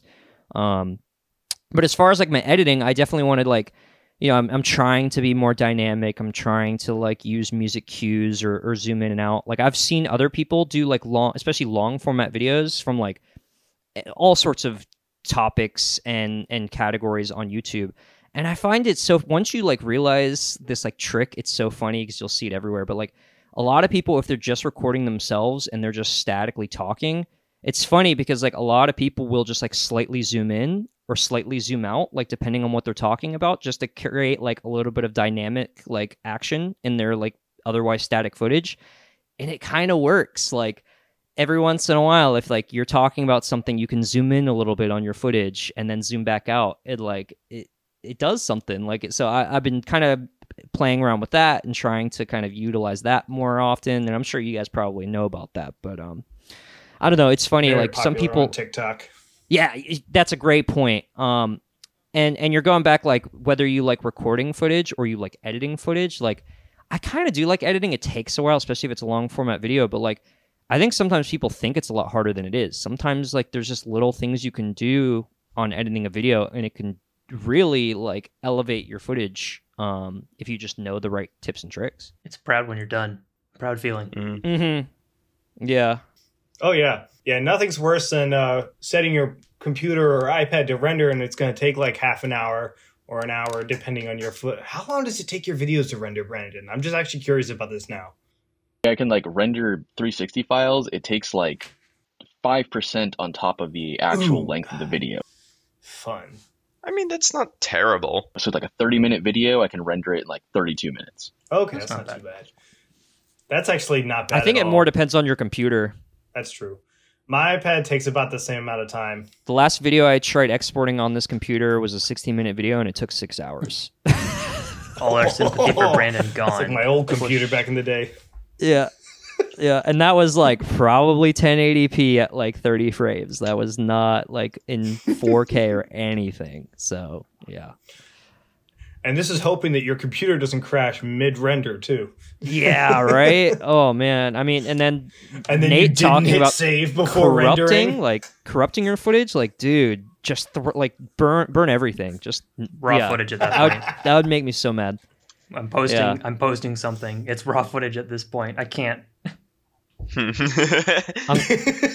I'm gonna post the footage of me destroying my computer instead of the video I worked five hours to create. Voiceover time. it's like you know this video is going to be like super edited Right. and like it's going to be so awesome, and it's like your computer's just like, nah, nah. I'm feel I'm feeling a raw footage day. Oh man.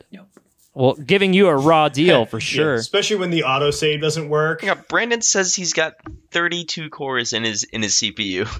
No, no, no. I have a 10 core CPU. I have 32 core GPU. Dude, is that way I can like render 360 files. It takes like five percent on top of the actual length of the video. So it's like a 30 minute video, I can render it in like 32 minutes. well, now that's why you'll get five percent. like Well, I mean, it's thirty-two cores. yeah, it's Apple's Yeah. very good at uh, you know, film slash photography. Let me know what computer you have because you know I'm looking at getting a new MacBook. we'll discuss this later. Yeah, I actually took like my raw 360 files and I just threw them up on YouTube. I- and, um, I actually want to see if uh, YouTube on in VR would be able to look at that video because that would be I actually provide those videos to my patrons so they can go in and they can watch the 360 file like in YouTube. really So they can click and drag or use like a VR headset or something and like look around in real time Yeah. like while I'm playing, Hmm. which is pretty cool. oh, that's cool. Yeah. well. I guess I know whose Patreon I'm subscribing to next. Right. you need to give your camera to Beret so he can make a video called "I Run You in a War."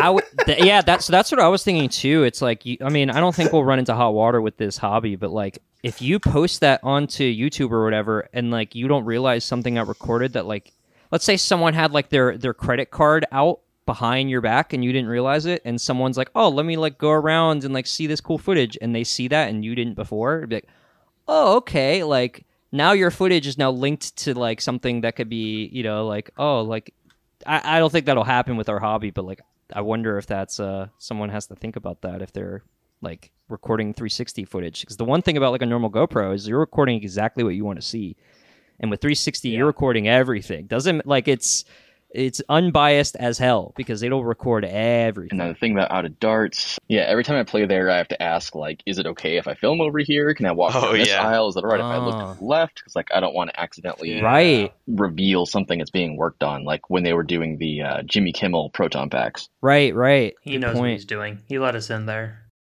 He's taking a risk. Yeah, yeah, exactly. so, what would everyone say is like their favorite use of gameplay, whether it be a specific video or a specific style that's like you just love when you see this kind of gameplay footage? So, favorite kind of gameplay footage?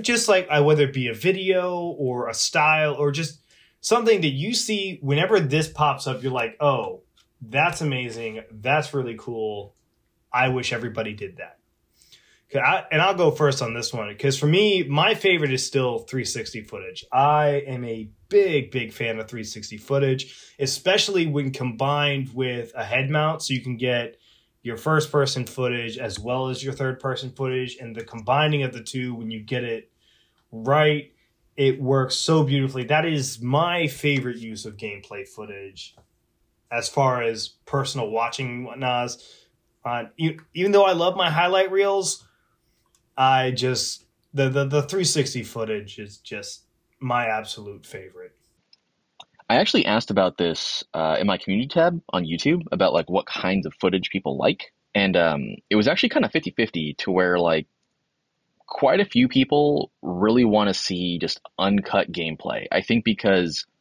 it's the only way that they can experience what going to a war is actually like. Because when you just see clips and montages, it doesn't really give you the feeling of being there. But then the other half was like, they don't want their time wasted. They want to see very tight concise, you know, best moments, cool shots, just cool stuff that's fun. And so I'm trying to figure out how to do like a balance between the two, but I think generally I like kind of more single round videos where like this is a one round of a war than I do general montages because I, I do like kind of building a story in my head or at least when I'm editing I like kind of creating a story that someone can follow.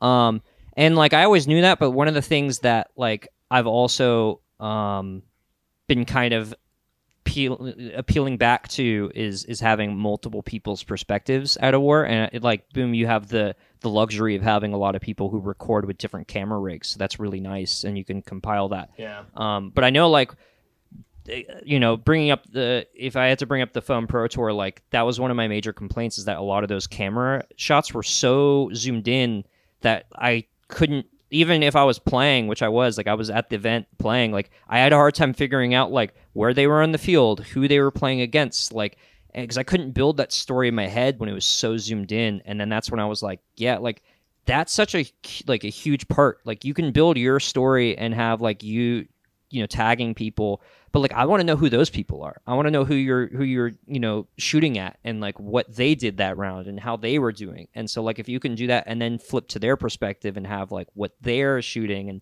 how they're playing like that creates such a like i love videos like that which again like a lot of those videos are back from like 2010 to 2012 uh like when forsaken angel was doing a lot of those. And those are still like with like the potato cameras they had were still like just so cool to see that footage done that way um so but that's like you know it's just one type like uh you know depending on who is recording it and and the personality behind the camera like that could obviously change you know depending on the person for sure Yeah, I definitely feel like having uh multiple multiple views really adds to like the con- I guess like the context of like what you're seeing. Like you understand like oh who's going this way, what's going this way. Oh, they're gonna meet over here. Like what's gonna happen? you can build a narrative yeah, exactly. Um, I'm gonna bring up. I'm not sure if anyone knows the YouTube channel Node, but uh, Oh, yeah. way way back in the day, they used to do like these uh Trouble in Terrorist Town. A lot of people. It's it's very similar to the like Among Us Mhm. format Yeah. of like oh there's like someone who's trying to to tag everyone else and they got to find out who it is. Uh, they basically did like these house like full house Nerf battles. That oh yes I, I think uh, that's a, a lot of kids were like, oh, I wish I was able to do something like that, but it never ended up happening. Um, anyway, they always had like the the different perspectives, and they had like a little, uh, you know, like a little profile in the like the bottom corner, so you know who it is, what's going on. Um, but yeah, I, I definitely agree that like adding like the the little touches of like. I wouldn't call it background information, but like supplementary information, like, oh, this is the blaster I'm running, or oh, I just tagged this person um, I think I think that adds a lot, and people aren't just gonna be like trying to squint and see what's on screen like 30 feet away. before we continue, like I think talking about Node and like what you were talking about there is important too. Like if you're watching footage and you're like, man, I wish I was playing that because it looks so much fun. I think that's you've won when you do that, right? Because Right. then, you know, you've created something interesting. It's not because I've seen plenty of footage where it's like, wow, that's like good a good shot or like oh like whatever. But like if I'm like, man, I want to play this game type because of the way it was filmed. I want to play End War because of the way it was filmed. I want to do this because you know, like then then it's successful. So I think that's a good benchmark for a lot of videos if you're talking about gameplay. Yeah, agreed. And the the node slash corridor videos definitely are something that I can reference as well because it's like I remember the was it Rainbow Six Siege Yes. variants and like zombies and it's like you know looking back to you're like oh wow they're using like these blasters like hammer shots probably fine. And you know we we micro analyze blasters because it's what we do but at the same time it's yeah you you would want to play that still. I would absolutely pick up a stock blaster and, and play that thing um, hands down and i think one of the other ones that maybe then scaled up to some of the footage that i'm most interested in is the hardest footage to edit and the hardest to get right, which is the HVZ footage. So something like TK1138 um, and Dart Dragon, Naptown Nerfs, HVZ footage collaborations in the past have been, in my opinion, some of the absolute best for fully seeing the HVZ game and also just getting a really good video because there's so much poured into those. And I, again, when I see that, I'm like, heck no never would want to do that. I I want to have half of a life. This is no life editing this. This is awful, but I love it so much and it's so so engaging because I can follow everything that's happening.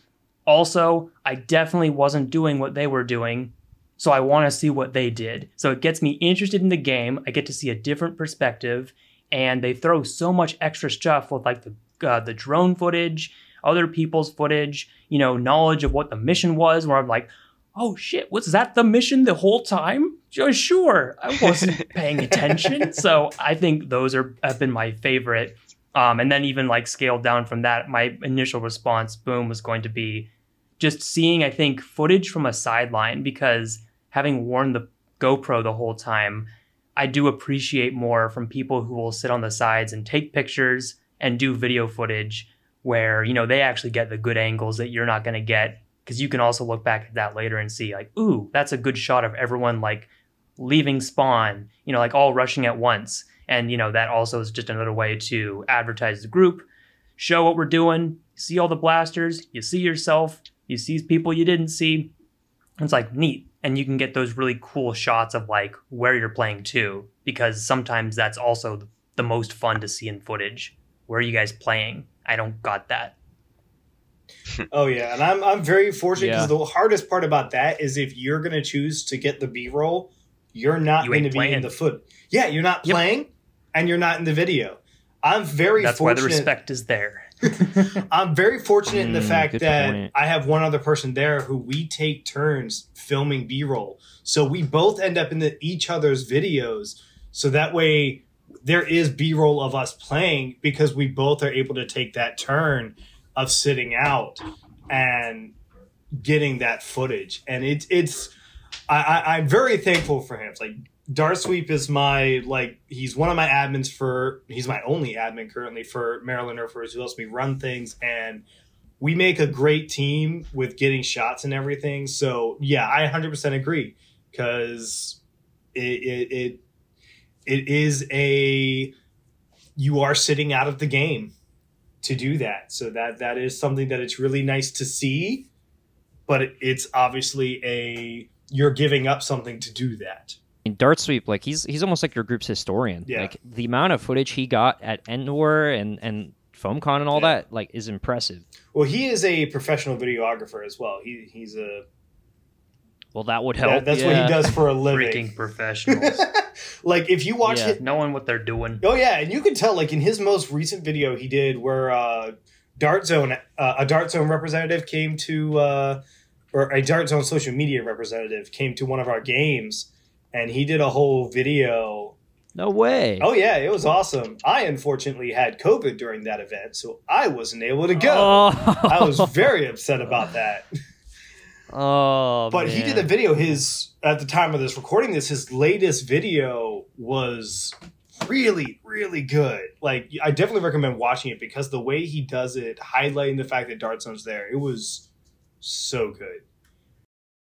All right, I have a baby human that needs to eat food to uh, continue surviving and all that, so I have to book it out of here. But you guys have fun and uh, have a good evening, Brandon. Talk to y'all later.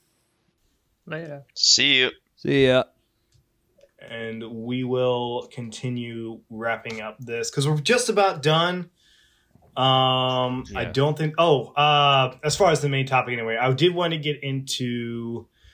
Now we did post on Facebook, so we're finally utilizing our Facebook page, and we're gonna read off some things that other people because we posted up on there for time for some audience participation. What opinions do you guys have on gameplay footage? And we got some pretty interesting responses.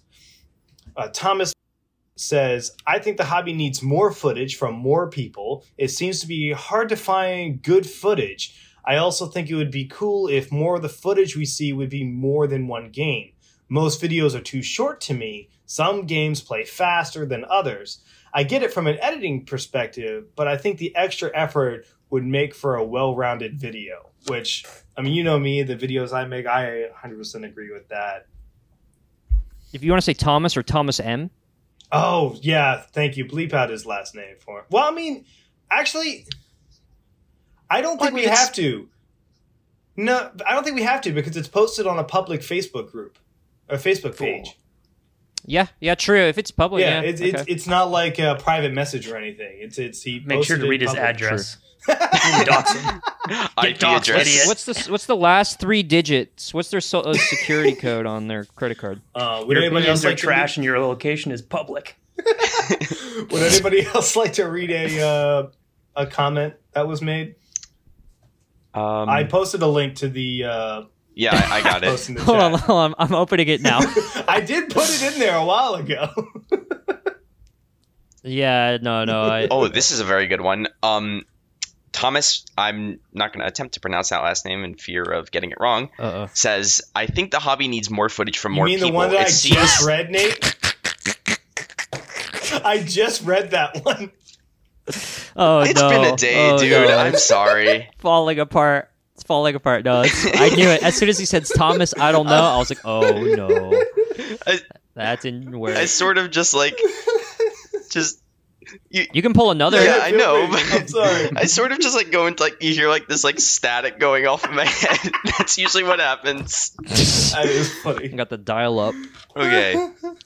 It seems like a lot of people are saying that like they just want the highlights, and yeah, like a like a tag montage is definitely like a very popular way of doing it. Yeah. Um, But I will say, Yeah. like, as far as like gameplay footage goes, the non-highlight videos still do very well. I know we didn't touch on this mu- much, but I will say that aside from I think like my big events like End War, APOC, and big events like that, my gameplay footage doesn't usually do all that well uh, compared to like my other videos.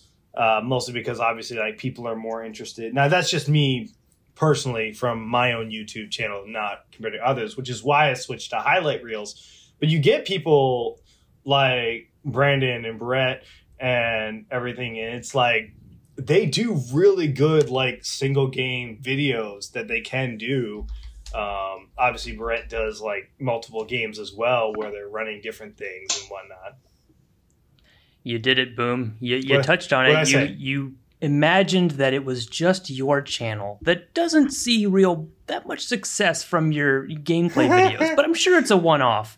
I'm going to not dive fully into this topic because we've had such positive conversations about gameplay footage, but YouTube really is cruel when it comes to that. And I've heard people who have said they want to do a lot more gameplay footage and they really love doing it.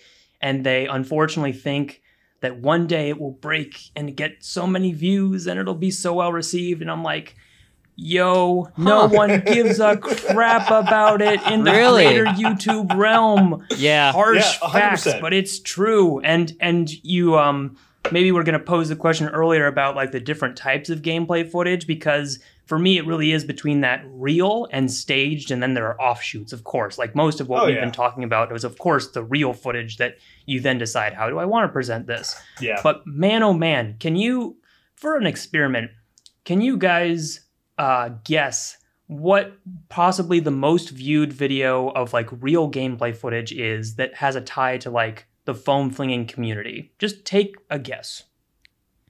Define real, like actual, talking about the Foam authentic. Yes. Tour live Re- recorded footage that someone you know was either recording with a GoPro on their head or was filming from the sidelines, and it's like actual gameplay that someone posted. I feel like it has to be something drama related, like something happened on field that was actually people were clicking because of the clickbait. and again it's like community based so not like um, oh they were playing nerf and, and so therefore not node or corridor related that's that's no fair. That that actually breaks into it. No fair. Yeah, because otherwise I would have said like the gun versus gun channel, because I know that one's like i mean weirdly popular. it's Yeah. uh so i would say it is something we touched on earlier make test battle. They had a video their loadouts you could argue fit into that category or not but i would say that in a quick search one of their most popular of 2015 serious business nerf combat 1.6 million views that is quite the feat now can you uh, guess what the most viewed video of staged gameplay footage would be from, say, someone like PDK Films? Um, Oh man. Too late. I- 202 million views. It's night and Yeah. day. Oh, and that, right, of course, right, is just comparing like some of the most extremes. But, you know, you start looking a little bit less. And, you know, Make Test Battle had some of the most viewed gameplay videos. And Yeah. that's why I think some people would then start to see them as like, oh my gosh, these guys make like real gameplay videos. Nerf is real. Also, Australia is real. That's pretty cool. but I just pulled that video up out of curiosity. I know, sorry, love Australia.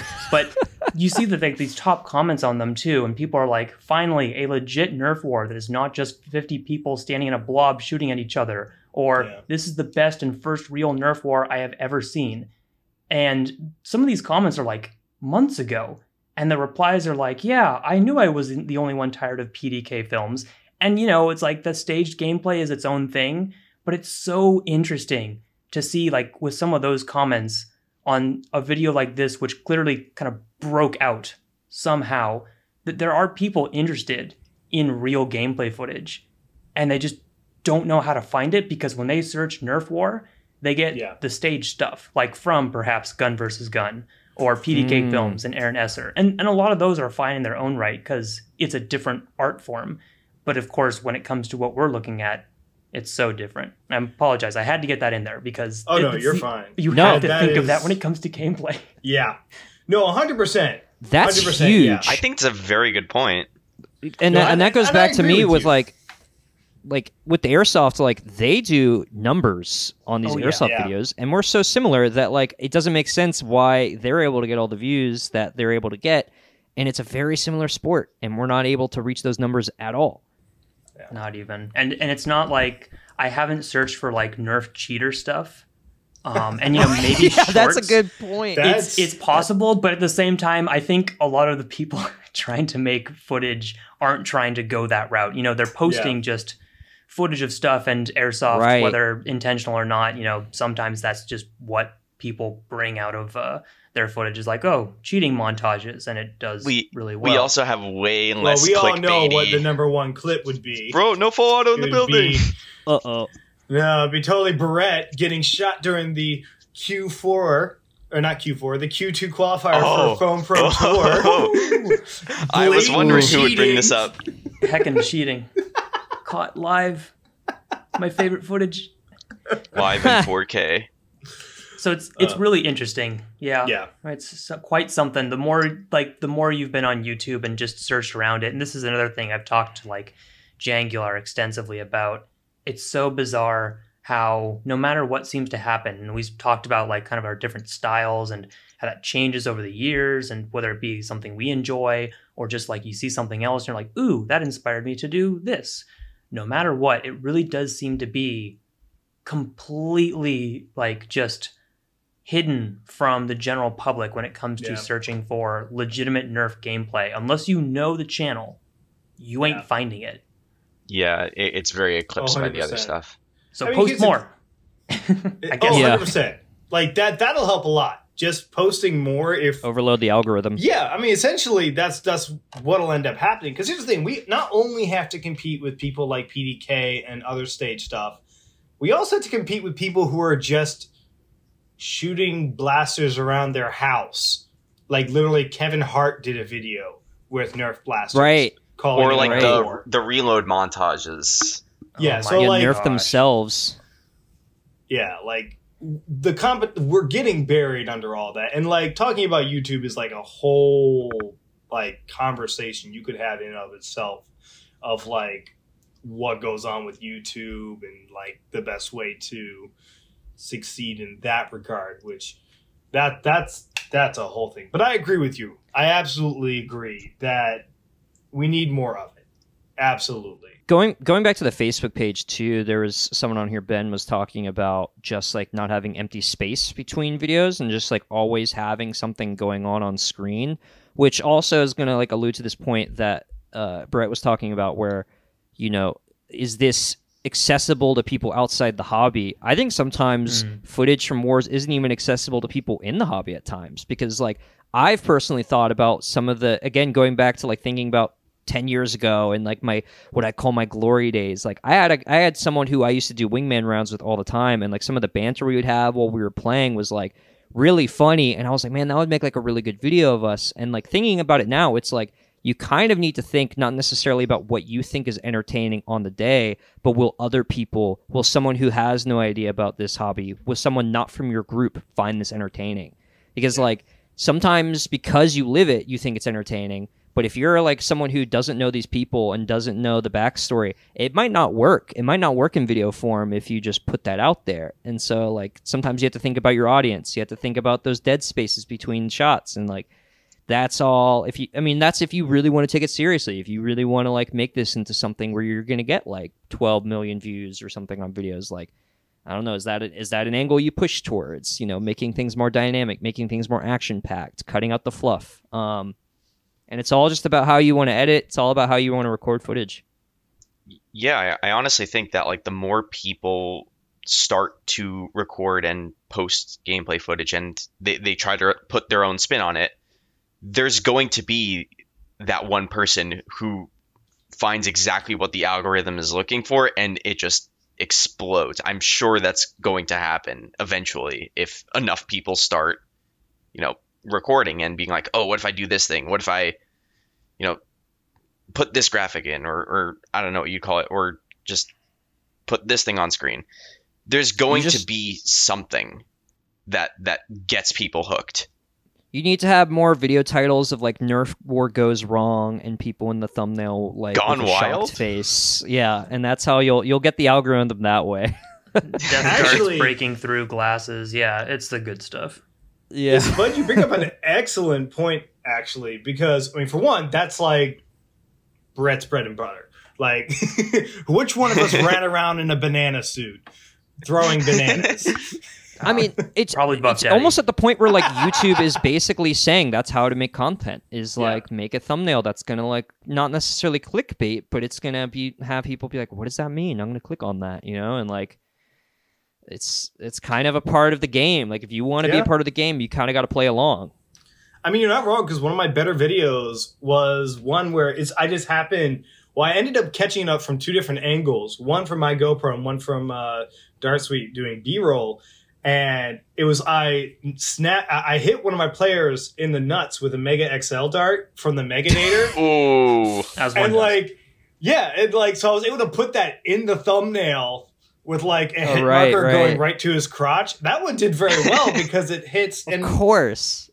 i do think that's uh, part of the problem with me i probably need to find more exciting things to highlight in my own thumbnails but you are right with that one is making your title and your thumbnail exciting is a way to get more engagement it's close to home you can also like go very meta and be like satirical about it too. I've seen plenty Yeah. of channels that like purposely are are like playing the game and like knowingly like I you know I there's there's a channel I've seen that's like a, a a rehab clinic for like exotic animals and everything and like he's very like bombastic and all of his videos will have like one of the like this animal like this name d- dies with a question mark and it's like he does that You're talking about time. Urban Rescue Ranch, aren't you? yes Uh, yes Well, case in point. And I don't Yeah. necessarily think it's that entertaining, but like I do think it's like every time I see that, I'm like, that works. I know it does because like it does like make me like look at that and be like, wait, what? Oh, of course, yeah. This is this is a joke. This is like satiring that whole like extremism with with YouTube content. Um, and I'm not saying you have to do that. Like you can very much like have lesser views and like keep your channel smaller if you want to like not fall into that, but Keep I your don't know. It's a thing integrity. you have to consider. yeah, yeah, that's yeah, integrity. That's true. It- there's i mean it's a fine line it's it like i'm kind of just trying to make clear it's hard to know exactly how to approach it and it really just depends on what you want to do and we've talked about just so many different kinds of footage and you know whether one does better with the youtube algorithm or not may not really matter to you if it's just like i want to share my footage from our past game and the only views that i really care about are the people who were there or the people in the club or you know other people around the the nation or the world who actually just want to see this. Maybe i don't care about you know other people seeing it but if they do that's great and if that's the case then well, you're probably going to have a better time because, yeah, trying to shoot for the stars higher, it's like then if you do start getting like a little bit more traction, I'm, I'm sure, Boom, you can speak to this one too. It's like you'll get the other comments of, you know, you've made it when someone says, why don't you go play Airsoft? and you're like, aha, good, nailed it. Yeah, right. Love it. I've made Frame that, put it on your wall. Yep. Yeah. I, I've gotten those. I have gotten those now. So I, I've I've officially made it. or just in general where now you have people like where's your next video like what's you know like i miss your old content i miss and you do like then like now once you're a part of the game people know you're a part of the game and they expect certain content from you and that's when like sometimes you'll see like as soon as it happens with some people they like drop out because they're like i wanted to make this content but i don't want to like feel the anxiety of having to make content specifically curated to this hobby sometimes. Um, or they'll switch up and oh i'm doing reviews only or i'm doing more war footage. And like Yeah. you know it's a, it's a tricky game. It's you have to balance it. It's a tricky game. It's not easy to make content on youtube if you're going that way. It's also very time consuming. and just because it's on topic, I know we're running a little late on, on this than expected, but go ahead. When it comes to, I mean, Boom, you mentioned like, you know, there's this series I did. I run that in a war using loadouts and stuff. You know, it gets really difficult to make gameplay videos when there aren't games happening. And so I'm sure you've, or anyone who records, you know, gameplay videos understands if you got to go to games and like capture footage, it's a different kind of beast. Like you, you have to go onto the field to perform with your blaster and Right. that becomes its own mission and you know sometimes playing a certain way changes how you experience the entire day. I even That's found true. that after like a full day of wearing my gopro i was more prone to headaches. So that's another reason i don't love to wear my gopro all day and another reason why i probably won't wear a gopro for an hvz because i don't want to. It just is uncomfortable. Uh, and you just kind of learn that over time and you know then other people are wondering well where's your gameplay footage? And i'm like oh let me see. Oh it's not here because i couldn't and i chose not Yeah. to what you gonna do so it's really it's a really odd thing to look back now and and see that kind of change in uh like what i record when i record it and what i purposefully choose to then leave out because i I think my first few games now down here in San Diego, I didn't record anything. And I was like, oh, I probably could have recorded that round. That would have been funny. I bit someone with a snake blaster. Oops, didn't get that. but, you know, sometimes you just want to also enjoy Yeah. the game and you don't want to think about the camera. Because when you put the camera on, eh, things change. It does. It absolutely changes how you play. And I think like the best example I can think of about like changing how you play, and I've noticed this and I've talked with this about others who also do gameplay footage is like because I would bring up Bat- Bradley Phillips because everybody wants a scope cam on their blaster, and nobody can figure out why their scope cam footage doesn't turn out as good as Bradley Phillips. And I was talking to him about like it's because he intentionally changes changed the way he plays in order to run Yeah. a scope cam because you have to leave your blaster still for a couple seconds after taking that shot whereas most people they'll Mhm. take the shot and immediately move and it's a very tedious and exhausting thing focusing on having that camera on you is your camera recording like i've run rounds where like something went wrong with my camera and i just didn't get any footage of that round i could have run the round without a camera because it just didn't work Is and the lens Yeah. cap on? i've done that. Yeah that there's a reason why you don't see that a lot in like cqb or like close quarter like uh, like wars or games because like if you're moving the scope or you're moving your blaster quickly to like hit a target like Yeah. that footage is going to have like a smear on it versus like if you're trying to shoot down range you're moving more slowly which is again like Yeah. why a lot of times you see like long range shots with that um, again you have to switch up your loadout and if you if you want to if you like it you win but it's something you have to consider Yeah. But I know it seems like we're going down a bit of a downer, but again, back to the thing of like more gameplay footage is good. Start with what you have. Duct tape your phone to your blaster. Duct tape it over your eyes. Look On through the camera app. yeah, hold it in your hand while you play. Like and then post it. It's it's fun. And it helps the community actually a lot. More than you probably think. You don't have to be Yeah. too self conscious about it. I know some people really make an effort to be like, here's my KDR. And it's Yeah. like, that's great. If you want to keep track of how many tags you got and how many times you got tagged out, guess what? I don't care. Honestly, you know, maybe nine year olds do care. I don't care because this is Nerf. Like, who gives a shit? Like, you know, Right. some people make a huge stink about that one. Like, oh, how many, how many kills did you get? I'm like, oh, I got this many tags and I got tagged out um, twice as many times because I kept flinging myself at the objective because that's fun. And Yeah. people are always like, whoa, I, I, okay. Why didn't you record how many times like you got killed though? I'm like, all right, this conversation's over. So we're not judging your like game performance because everyone's Yeah. got those bad games and Oh, yeah. everyone's got like those moments where you're like, did I just get two people? Oh, nice. Did I just get five people? Like, Did I just get- Did I miss every shot? just empty a mag and it just goes all around the person. I've done Yeah. that. It's so frustrating. Dart issues, yes. Yeah, it's ultimately like the same advice people give with like general vlogging. Is like if you enjoy doing it, it doesn't matter if people hmm. enjoy it. Like if you just want to make content and like just have something you can look back on in three years and like be like, oh, I remember when I did this. Then like you win. Like you win if that's your goal, and you don't have to appeal to anyone's needs or like.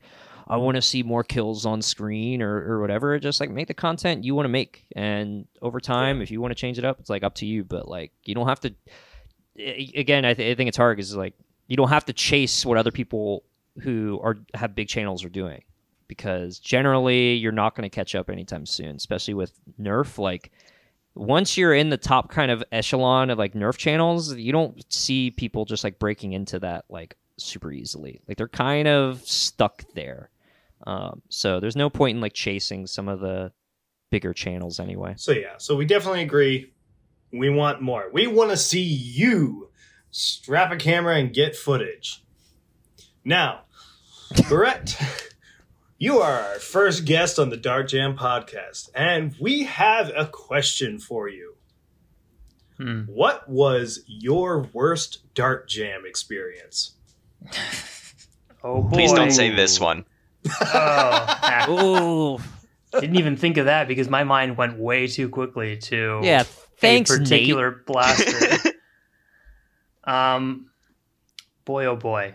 So, you know, I've been playing with this blaster recently that I received, and it's pretty good. It shoots it shoots upwards of 200 FPS, and when it works well, it's actually quite quite fun. I the stock is not ideal. I think we it- all know what you're talking It's about. when at you this put point. it all the way down, it works fine.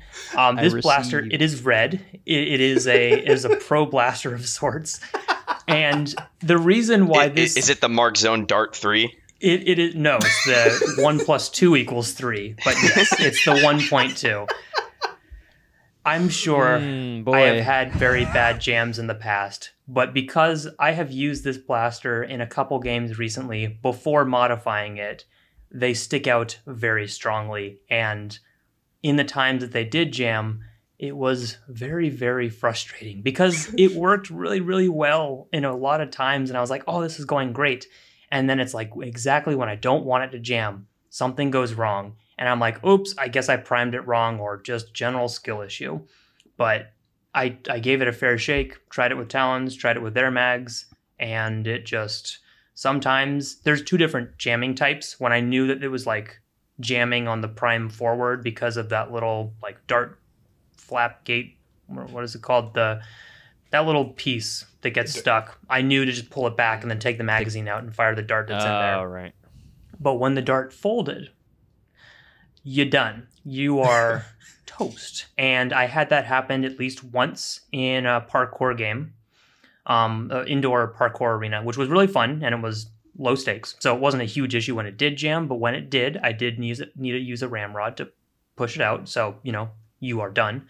I also used it in a BTA flag push test day um, about two three weeks later and I again just wanted to give it a fair shake as it was using the mags and when it jammed on me there I I was having a bad time because I was like in a corner. We had an opportunity to push. Dare I say we had an opportunity to win? And um, well, your ammo's capped. You can't do much else. So I'm just hunkered behind cover, just praying they don't realize that I'm jammed. I'm just peeking and trying to make it look clear because if I throw the blaster down in frustration, they know. And the people on the sidelines who are out are going to call me and Yeah. their teammates are going to rush over and get me. So you can't even have a proper response to your frustration. And I think that's the most frustrating jam I could ever have. Oof. Anyways, this has been a Mark 1.2 um, recap. Oh, Yeah. No, I mean I get it. Like it's it's worse than other blasters because it's almost so good. Like Mhm. out of the box, it's so good, and then because it's jamming, like it makes it seem worse than anything else, really. But thank you for sharing that experience with us. Yeah. As someone who's used them pr- at, at a uh, I would, a professional environment with stakes on the line, I I feel your pain. They were offering steaks. Stakes to the heart, really. oh, That's how it oh, felt. no. the the following day after that BTA test day, we had a more casual game, and uh, Team Void actually had all of their Mark 1.2s and 2.1s show up, and we unboxed four of the 1.2s because we kept some of the others in box for those who weren't there, and we were able to very quickly jam all the other ones. So you know, it was That's a- that's a new relive the game type. That's a new game type. Who can who can jam their 1.2 the fastest? Like You've got a bucket of spam darts. 1.2s. It, it was and you get to use it. Oh, I actually thought of a legit game type. You you have a bucket of Mark 1.2s on each side. When it jams, you're dead, and you have to go respawn and grab a new Mark 1.2. You lose when you run out of Mark 1.2s. Oh my god. just like the tournament. No, when you mu- run out of Mark 1.2s, you get a Mark 3. And uh, then you have to get a tag with that to win. Oof. It's uh, uh, throwing a little shade there. Yeah, and this was before we figured out too that you had to just completely remove that little tab because I I made the cut Right. that night after my Yeah. frustration from this test day. I made the cut into the shell. I was like, "All right, I'm done. I'm going to use a functional one." And then it jammed on me the next day as well. And I was like, "You know oh, what? no. We're not doing this." Um Beret's getting upset. Um, I'm not I'm not doing this to myself. And then it was discovered that there might be something you just want to completely yeet out of that blaster to make it functional. So Oof.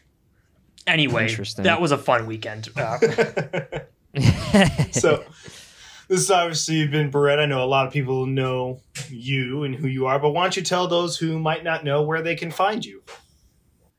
You can find me on YouTube at Beret. Just yep, just Beret. I think that's the name. You can also find me on my second channel, Bert, which is appropriate here because I've been uploading more raw gameplay footage to that channel and just kind of sharing more experiences there, um, which some people seem to like, and others it's not for them. But I I like to post footage on there, sometimes Instagram as well, and uh, TikTok if I remember to upload anything when I care.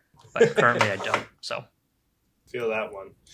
Obviously, I'm Boomstick Mods. You can find me pretty much everywhere as Boomstick Mods, whether it be Facebook, Instagram, YouTube, TikTok.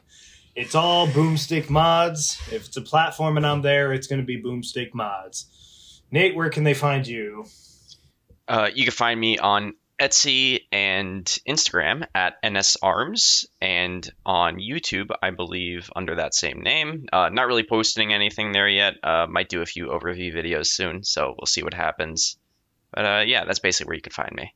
And maybe some Spud, gameplay what about you? footage. Uh, we'll see when that happens. Spud, where can you f- we find you? Uh, you can find me on Etsy under Submarino Fabrications. You can also find me on Reddit and YouTube under spudspudoni I should be having a video out soon, so that will be fun to catch up on. And uh, yeah, that's pretty much it. Now, Brandon, where can they find you at? Um, I'm, that's how Brandon sounds, right? Brandon's characteristically high pitched voice. That's the baby. That's the baby talking. it's the baby. so, Eating those green beans. Those are half darts. So thank you, audience, for listening to yet another Dart Jam podcast episode where we try to jam as much into a single topic as we can. So until the next one, I'm in Boomstick, and I'm out. I'm Nate. I'm out.